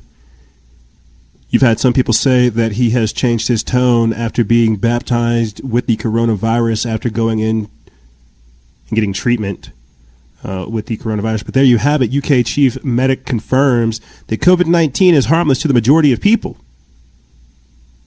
It's harmless. You will recover. Yes, you know, there are mutations and things that are taking place, but you will recover. You know, and this is something that we've had to figure out how to navigate. You know, explaining the virus versus explaining the socioeconomic forward slash socio political consequences. Tyson food markets now, or uh, Tyson uh, uh, foods, plants being shut down, food shortages, right? The third world starving, right? There are real consequences to our reaction to this virus. The toilet paper shortages, the hysteria, the frenzy, the fights. You see, the panic, the survival mindset. There are real consequences to this, to this mindset. So we need people, these elected officials, to come out and say, hey, look, calm down. This is why you have psychiatrists saying, hey, look, these people who are listening to Dr. Anthony Fauci, these lockdown zealots, they're losing their mind. That's why you have a lot of people coming out saying, hey, you need to get your hands around this. People are dying. Donald Trump said, you want to lock this country down, you're going to see death. Because there are so many different things surrounding just this that the virus isn't what you need to worry about. It's literally everything else. It's government, it's society, it's people, it's the environment, it's it's it's, it's how sick we've we we, we, we, we truly have become. You see, and that's why I hope this time period you've used it to either get closer to God, get a cleaner body, develop a new habit, unlearn what you've learned, and teach yourself something new. I hope that you've used this time period to do something productive because when I'm telling you that when we reported last year, over 50% of Americans on pharmaceuticals, and then for us to find out this year that over 80% of those pharmaceuticals come from China, we're being poisoned, my friends. We're being dumbed down. We're being belittled. We're being dehumanized. So, yes, the virus is real, but the fact that we're not willing to face something like this shows you something else. It shows you that we're kind of sick, that we're scared, we're broken, that we're destitute. They broke us, like Kathy Griffin holding Donald Trump's head, talking about, they broke me. We're broken. But that's the problem. Being broken is truly a mindset. It's that self pity. And I have something I'll play for you guys when I close out the show that encapsulates it beautifully. We'll talk about self pity and that whole kill yourself nihilistic apathetic mindset that's being promoted out there. There is always hope. That's why, despite how dark this has been, covering every single angle of this, we have always said, look, I can't come up with the answer right now, but I'm telling you, we will find one. We are seeing this shift take place. It's not going to be all doom and gloom. There is some good that does come from this, but we have to have our minds configured in order to be aware of this. I mentioned it briefly. I'll say this, and I'll start getting into this next uh, this next topic for you guys. I mentioned it earlier this week when I found out that we couldn't go live Monday. I want or I wanted to go live just to show you guys, just to talk about something real quick, and I couldn't go live because they had removed the post. But I put in our Instagram story uh, that and this is just how crazy all this stuff goes. We just had on Dr. Stephanie Groots. We broke down to you guys the benefits of UV light and IV therapy and things like that and more. Last year and the year before last, we had Rob of Truth and Vibration on. If you guys haven't listened to those episodes, they're very powerful. We talk about advanced technologies, suppressed technologies, multidimensional existences, and more. How we have to have our minds configured to be able to receive these new type of technologies. Fast forward to where we're at now. We're now talking about UV light cleaning the body, IV therapy, not vaccines. You see, we had to get to this point to where we were confronted with such overwhelming evil that we had to find effective alternatives. And we'll find more. The very same way that we've compiled a list of, of, of holistic approaches and natural remedies to fight COVID 19 to help boost your immune system, this all had to happen out of necessity. We had to be hit with this and, and, that, and, that's how it works. That's how a fight works. You get caught off guard when you get jawed in the mouth, but then guess what? Your adrenaline starts firing up. You start seeing red, and then you tell yourself, don't see red. Channel that anger, channel that focus. We got caught flat footed with this virus, and guess what? We didn't know what, our solutions were. We had proposed solutions, advised answers, but then we had to learn that that very same answer was part of the problem. You see, a two step. Uh, I, I, I'm, I'm, I'm ranting and digressing, but what I'm trying to break down to you guys is things had to get to this point. There are real consequences to us jumping at this virus, the socioeconomic and the socio-political consequences, right? The virus itself is real. It's less contagious or it's less deadly, more contagious. We will live through this and more. But what comes on the heels of this is what we have to worry about. But let me get back into uh, uh, back into the mode, back into what we were talking about, uh, cures and things of this nature right here. I mentioned earlier, Donald Trump says that he's taking the drug hydroxychloroquine to prevent the coronavirus infection. This is written by Joseph Weber of Just the News, not the Noise. They put this up May 18th. It says President Trump said Monday that he's taken the drug hydroxychloroquine as a preventative measure for the coronavirus. The drug has long been approved by the FDA for the treatment of malaria and other diseases, but is only approved by the agency on an emergency basis to treat the coronavirus. Frontline workers, many, many are taking it, Trump said. I happen to be taking it, the president said, as a prescription for the drug from the White House physician. He also said that he's taking it in combination with zinc. All I can tell you is so far I seem to be okay, said Trump, who's been taking the drug for about one week or two. Results about whether the drug can help coronavirus patients still remains unclear. Trump's surprise announcements has raised some concerns about a run on the drug. There was an article coming out today that says by Saturday he will be done taking the drug. He will be done with his two week treatment of hydroxychloroquine and zinc. And I actually mentioned that as well when speaking with Stephanie Groots that when I tried to take zinc, being cool, mixing it with organic coconut and pineapple, that I threw it up. Do not try to take over the recommended amount. Definitely try to just gradually introduce zinc into your body because if it's toxic, if your body's toxic, it's going to reject it. And that's what we have to have a discussion on. What is nutrition? What is health? What is medical freedom? You see, these are all very real things that are going on. But because we have been in a, a, a, trance, a sleep. We've been sheepwalked into this position with all these, these technocrats and scientists in the backgrounds drugging us and guiding us in certain directions. We haven't thought about our health. We think drugs, we think drugs cure us. We have no, no awareness of the, of the benefits of, of, of, of plants fruits, veggies. And this is something we've discovered over here on the show throughout the course and the entirety of doing these things. We've had on nutritionists, uh, doctors, we've had all kinds of different people on the show to break these things down to you guys, how plants can be used as medicine to heal you. But in this sick and inverted and satanic society, this wicked, degenerate world we live in today, we think that pills, pharmaceuticals, vaccines, and other other tools of, of, of pharmakeia are supposed to satisfy us. These are band aids on scars, where people are unaware of things like coconut butter and shea butter, how they, re- how they literally heal scars and rebuild the tissue there. They're, aware, they're unaware of things like uh, telomeres, anti aging technology. This is, again, something we discussed with Rob of Truth and Vibration, how they have the life extension technologies. We also discussed this with Billy Carson of Forbidden Knowledge. People have to understand that this is how this great game works. You have to expose things in order for changes to take place. Things have to get so bad that, the, that, that Trump himself can't take a regular drug, right? That shows you the amount of control that people have. That's that medical tyranny. It has to be exposed in order for it to change. You see. Now, let me get into uh, let me get into something right here. This is, and we don't cover it, we don't talk about it, but I think it's kind of cool and I think it's kind of fun.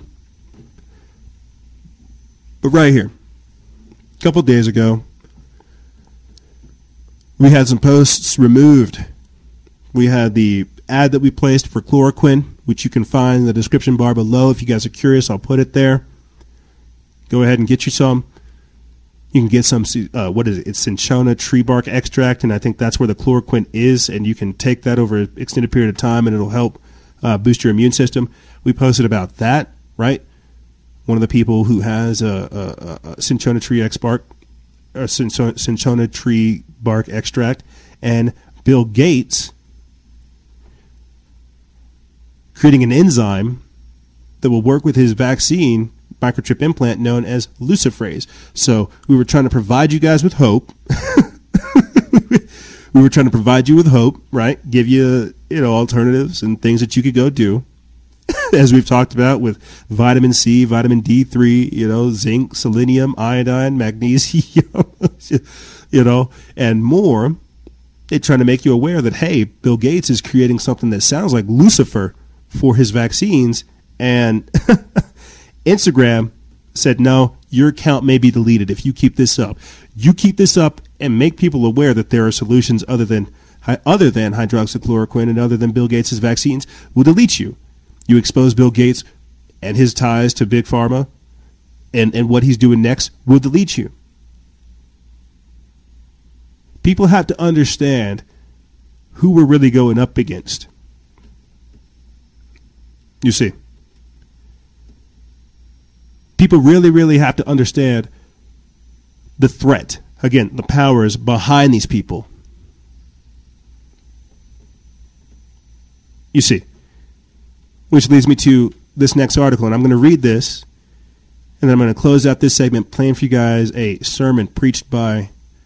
Well, I'll just save it for. I'll save it then, but it's a sermon about self pity. Because as I read about how Trump's new secret watch list allows for government to track political and information activists with no warrant, you know how he likes to get rid of due process, right? A lot of people would think at this time period, shucks, what have I done? Pity me. Oh, woe is me. Woe is me, I may be on this list. Woe is me, I might be shot down because I stood up. You're darn right I stood up. Because a coward dies a thousand deaths, and I've got no time to sit up over here and, and wallow in self pity. I do not. I've got time to do work. I am here to build civilizations and help my fellow man. I don't got time to sit up over here and be fearful, and neither do you. Let me read this article. It comes from Matt Agorist over there at the Free Thought Project. They put this up May 20th. It says, according to the ACLU, in September of 2007, the Inspector General of the Justice Department reported that the Terrorist Screening Center, the FBI administered organization that consolidates terrorist watch lists information in the United States, had over 700,000 names in its database in April of 2007.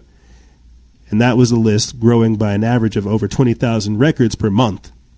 According to the most recent numbers, the list is now approaching 3 million people, many of whom are U.S. citizens. While this list is nefarious for many reasons, namely because it is secret as to how your name gets on it, and the government will never release those names, it is reportedly used to it is used to combat terrorism. People on this list, according to the FBI's Terrorist Screening Center, have alleged ties to terrorism before I continue on, realize that we started this episode off talking about how Hillary Clinton deemed armed lockdown protesters as domestic terrorists. Joy, Joy Behar said this as well. Getting back into the article, it says there is another list, however, that is far more iniquitous in nature. The administration of President Donald Trump, who reportedly found himself subject to warrantless surveillance during the election, has created a new list that, for the first time since 9 11, includes American citizens with no connections to terrorism. Like the, FBI, like the FBI's list, this new watch list, dubbed the Transnational Organized Crime Watch List, authorized through a classified Attorney General order and launched in 2017, is expected to grow to well over 1 million names. According to an in depth Newsweek investigation, it allows the government to track and monitor Americans without a warrant, even when there is no evidence that they are breaking the law. If you need to do so, Read the above sentence again and let that sink in.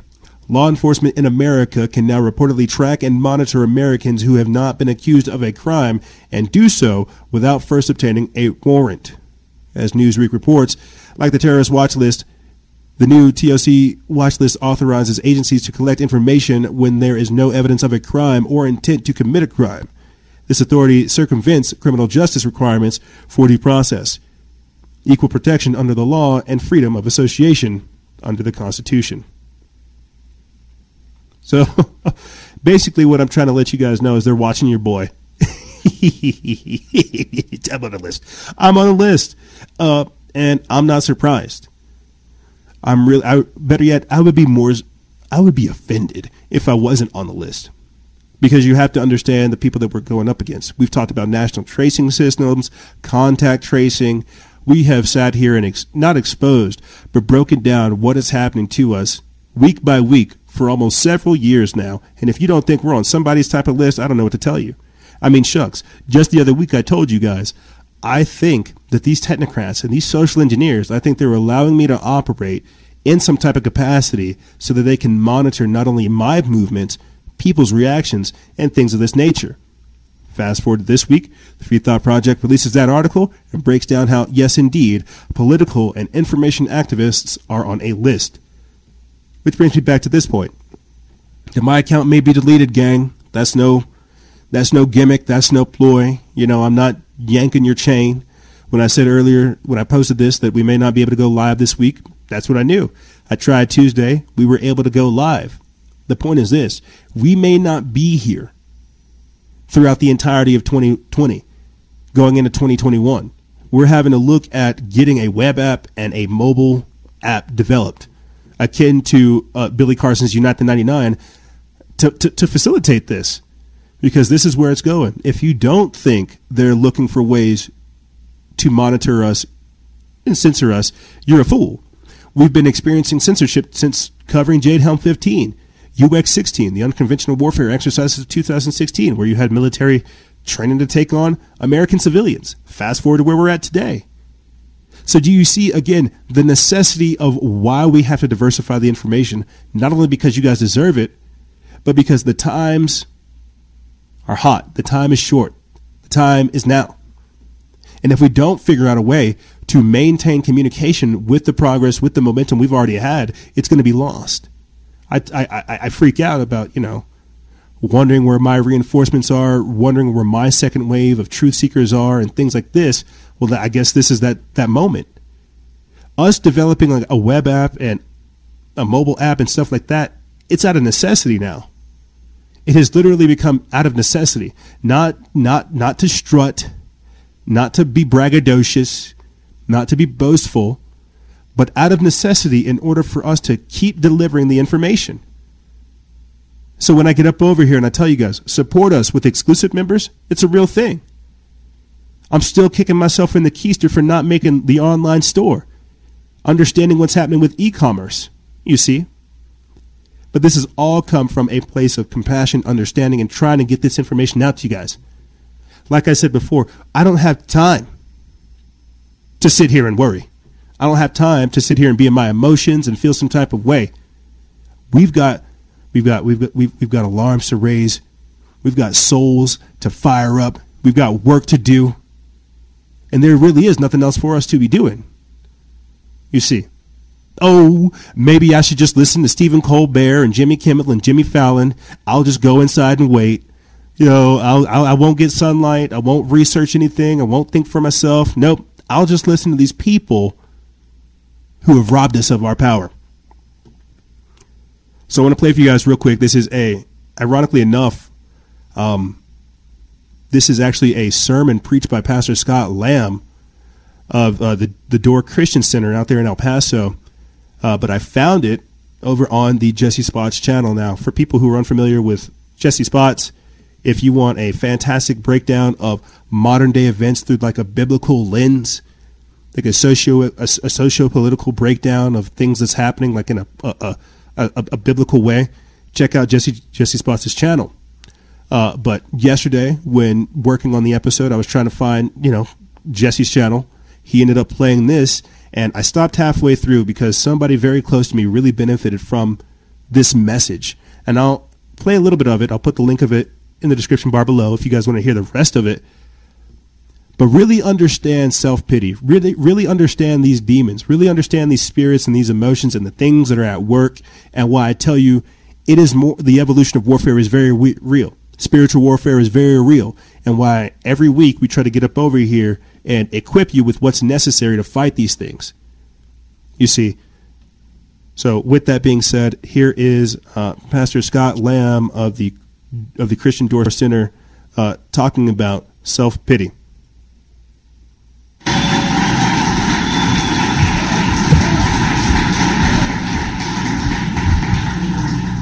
Thank you for that welcome. First Kings chapter 19, if you have your Bibles with you. Hallelujah.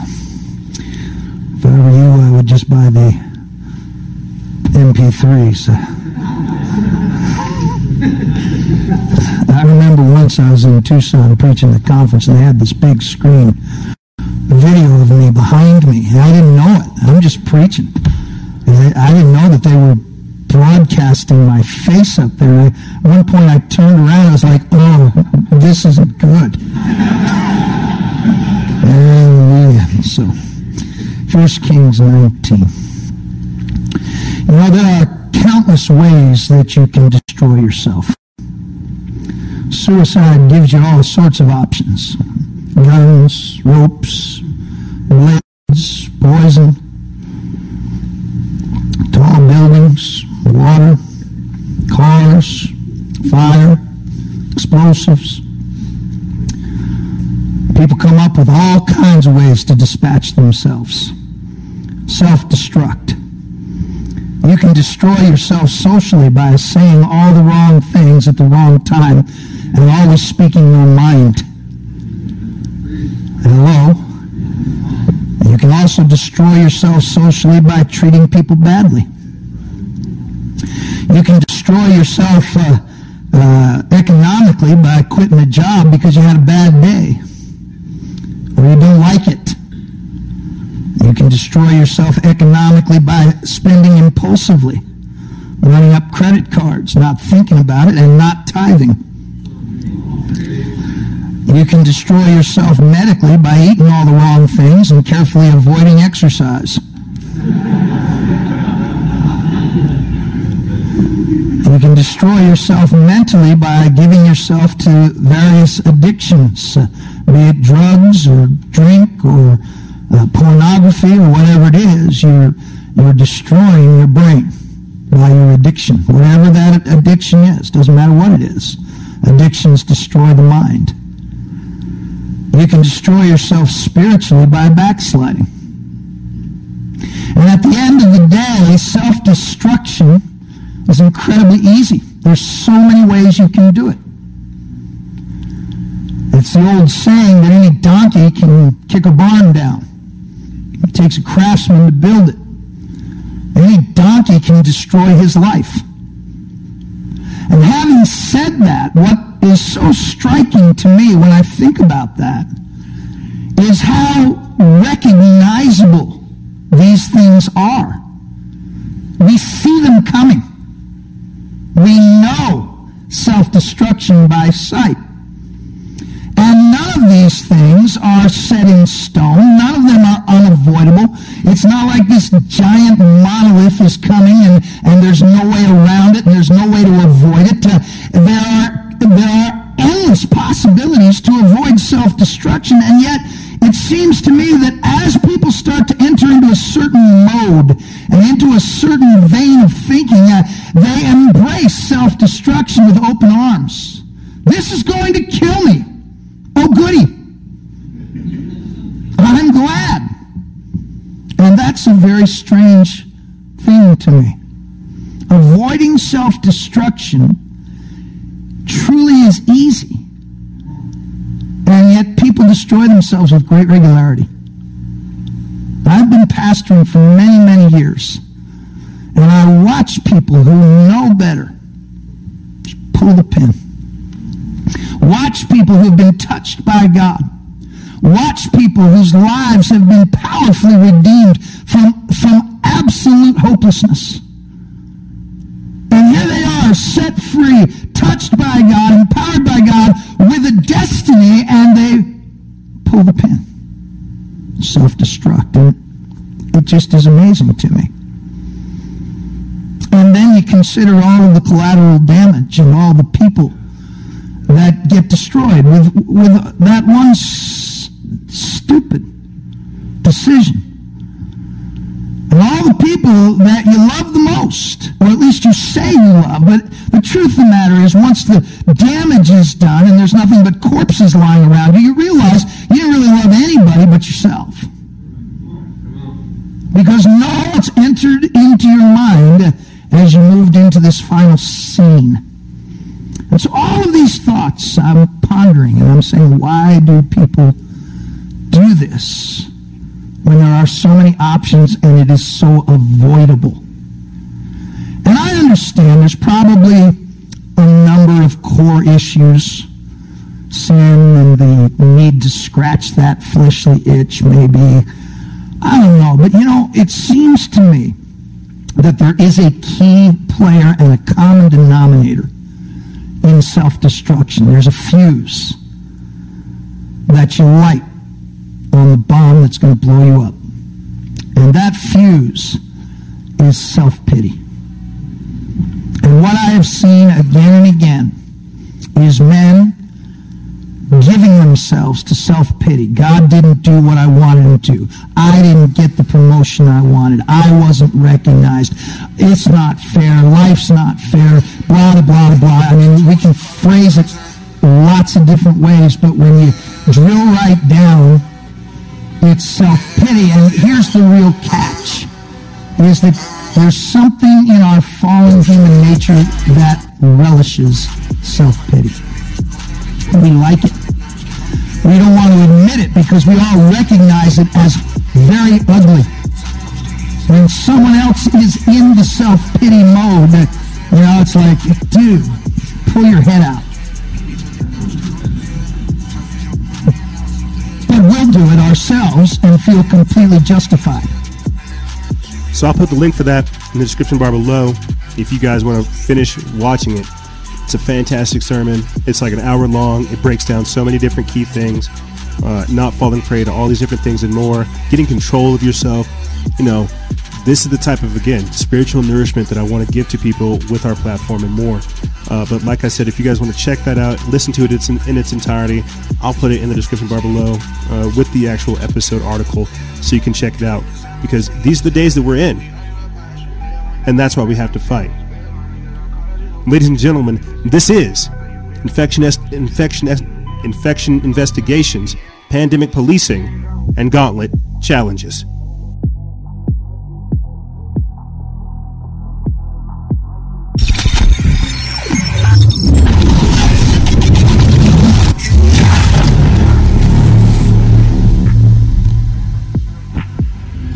Yeah. All right.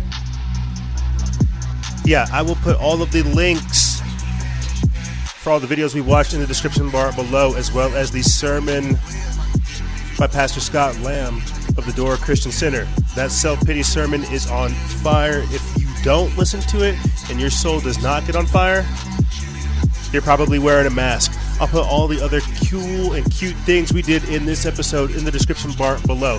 And if you guys want to support this type of work, you want to see us take it to the enemy, to our adversary, think about joining our Patreon exclusive membership program. And with that being said, ladies and gentlemen, thank you. And remember, guys and gals, stay vigilant, expose lies, and share truth. This is Noisera, Freedom Faction, out.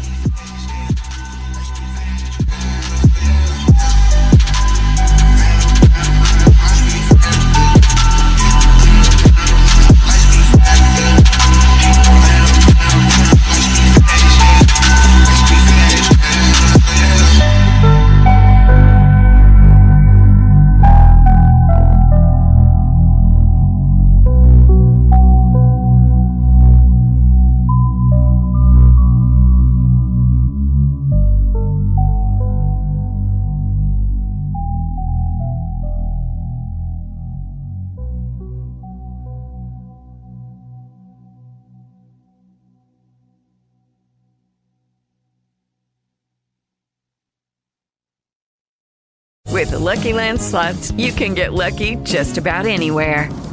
This is your captain speaking. Uh, we've got clear runway and the weather's fine, but we're just going to circle up here a while and uh, get lucky. No, no, nothing like that. It's just these cash prizes add up quick. So I suggest you sit back, keep your tray table upright, and start getting lucky. Play for free at LuckyLandSlots.com. Are you feeling lucky? No purchase necessary. Void where prohibited by law. 18 plus terms and conditions apply. See website for details.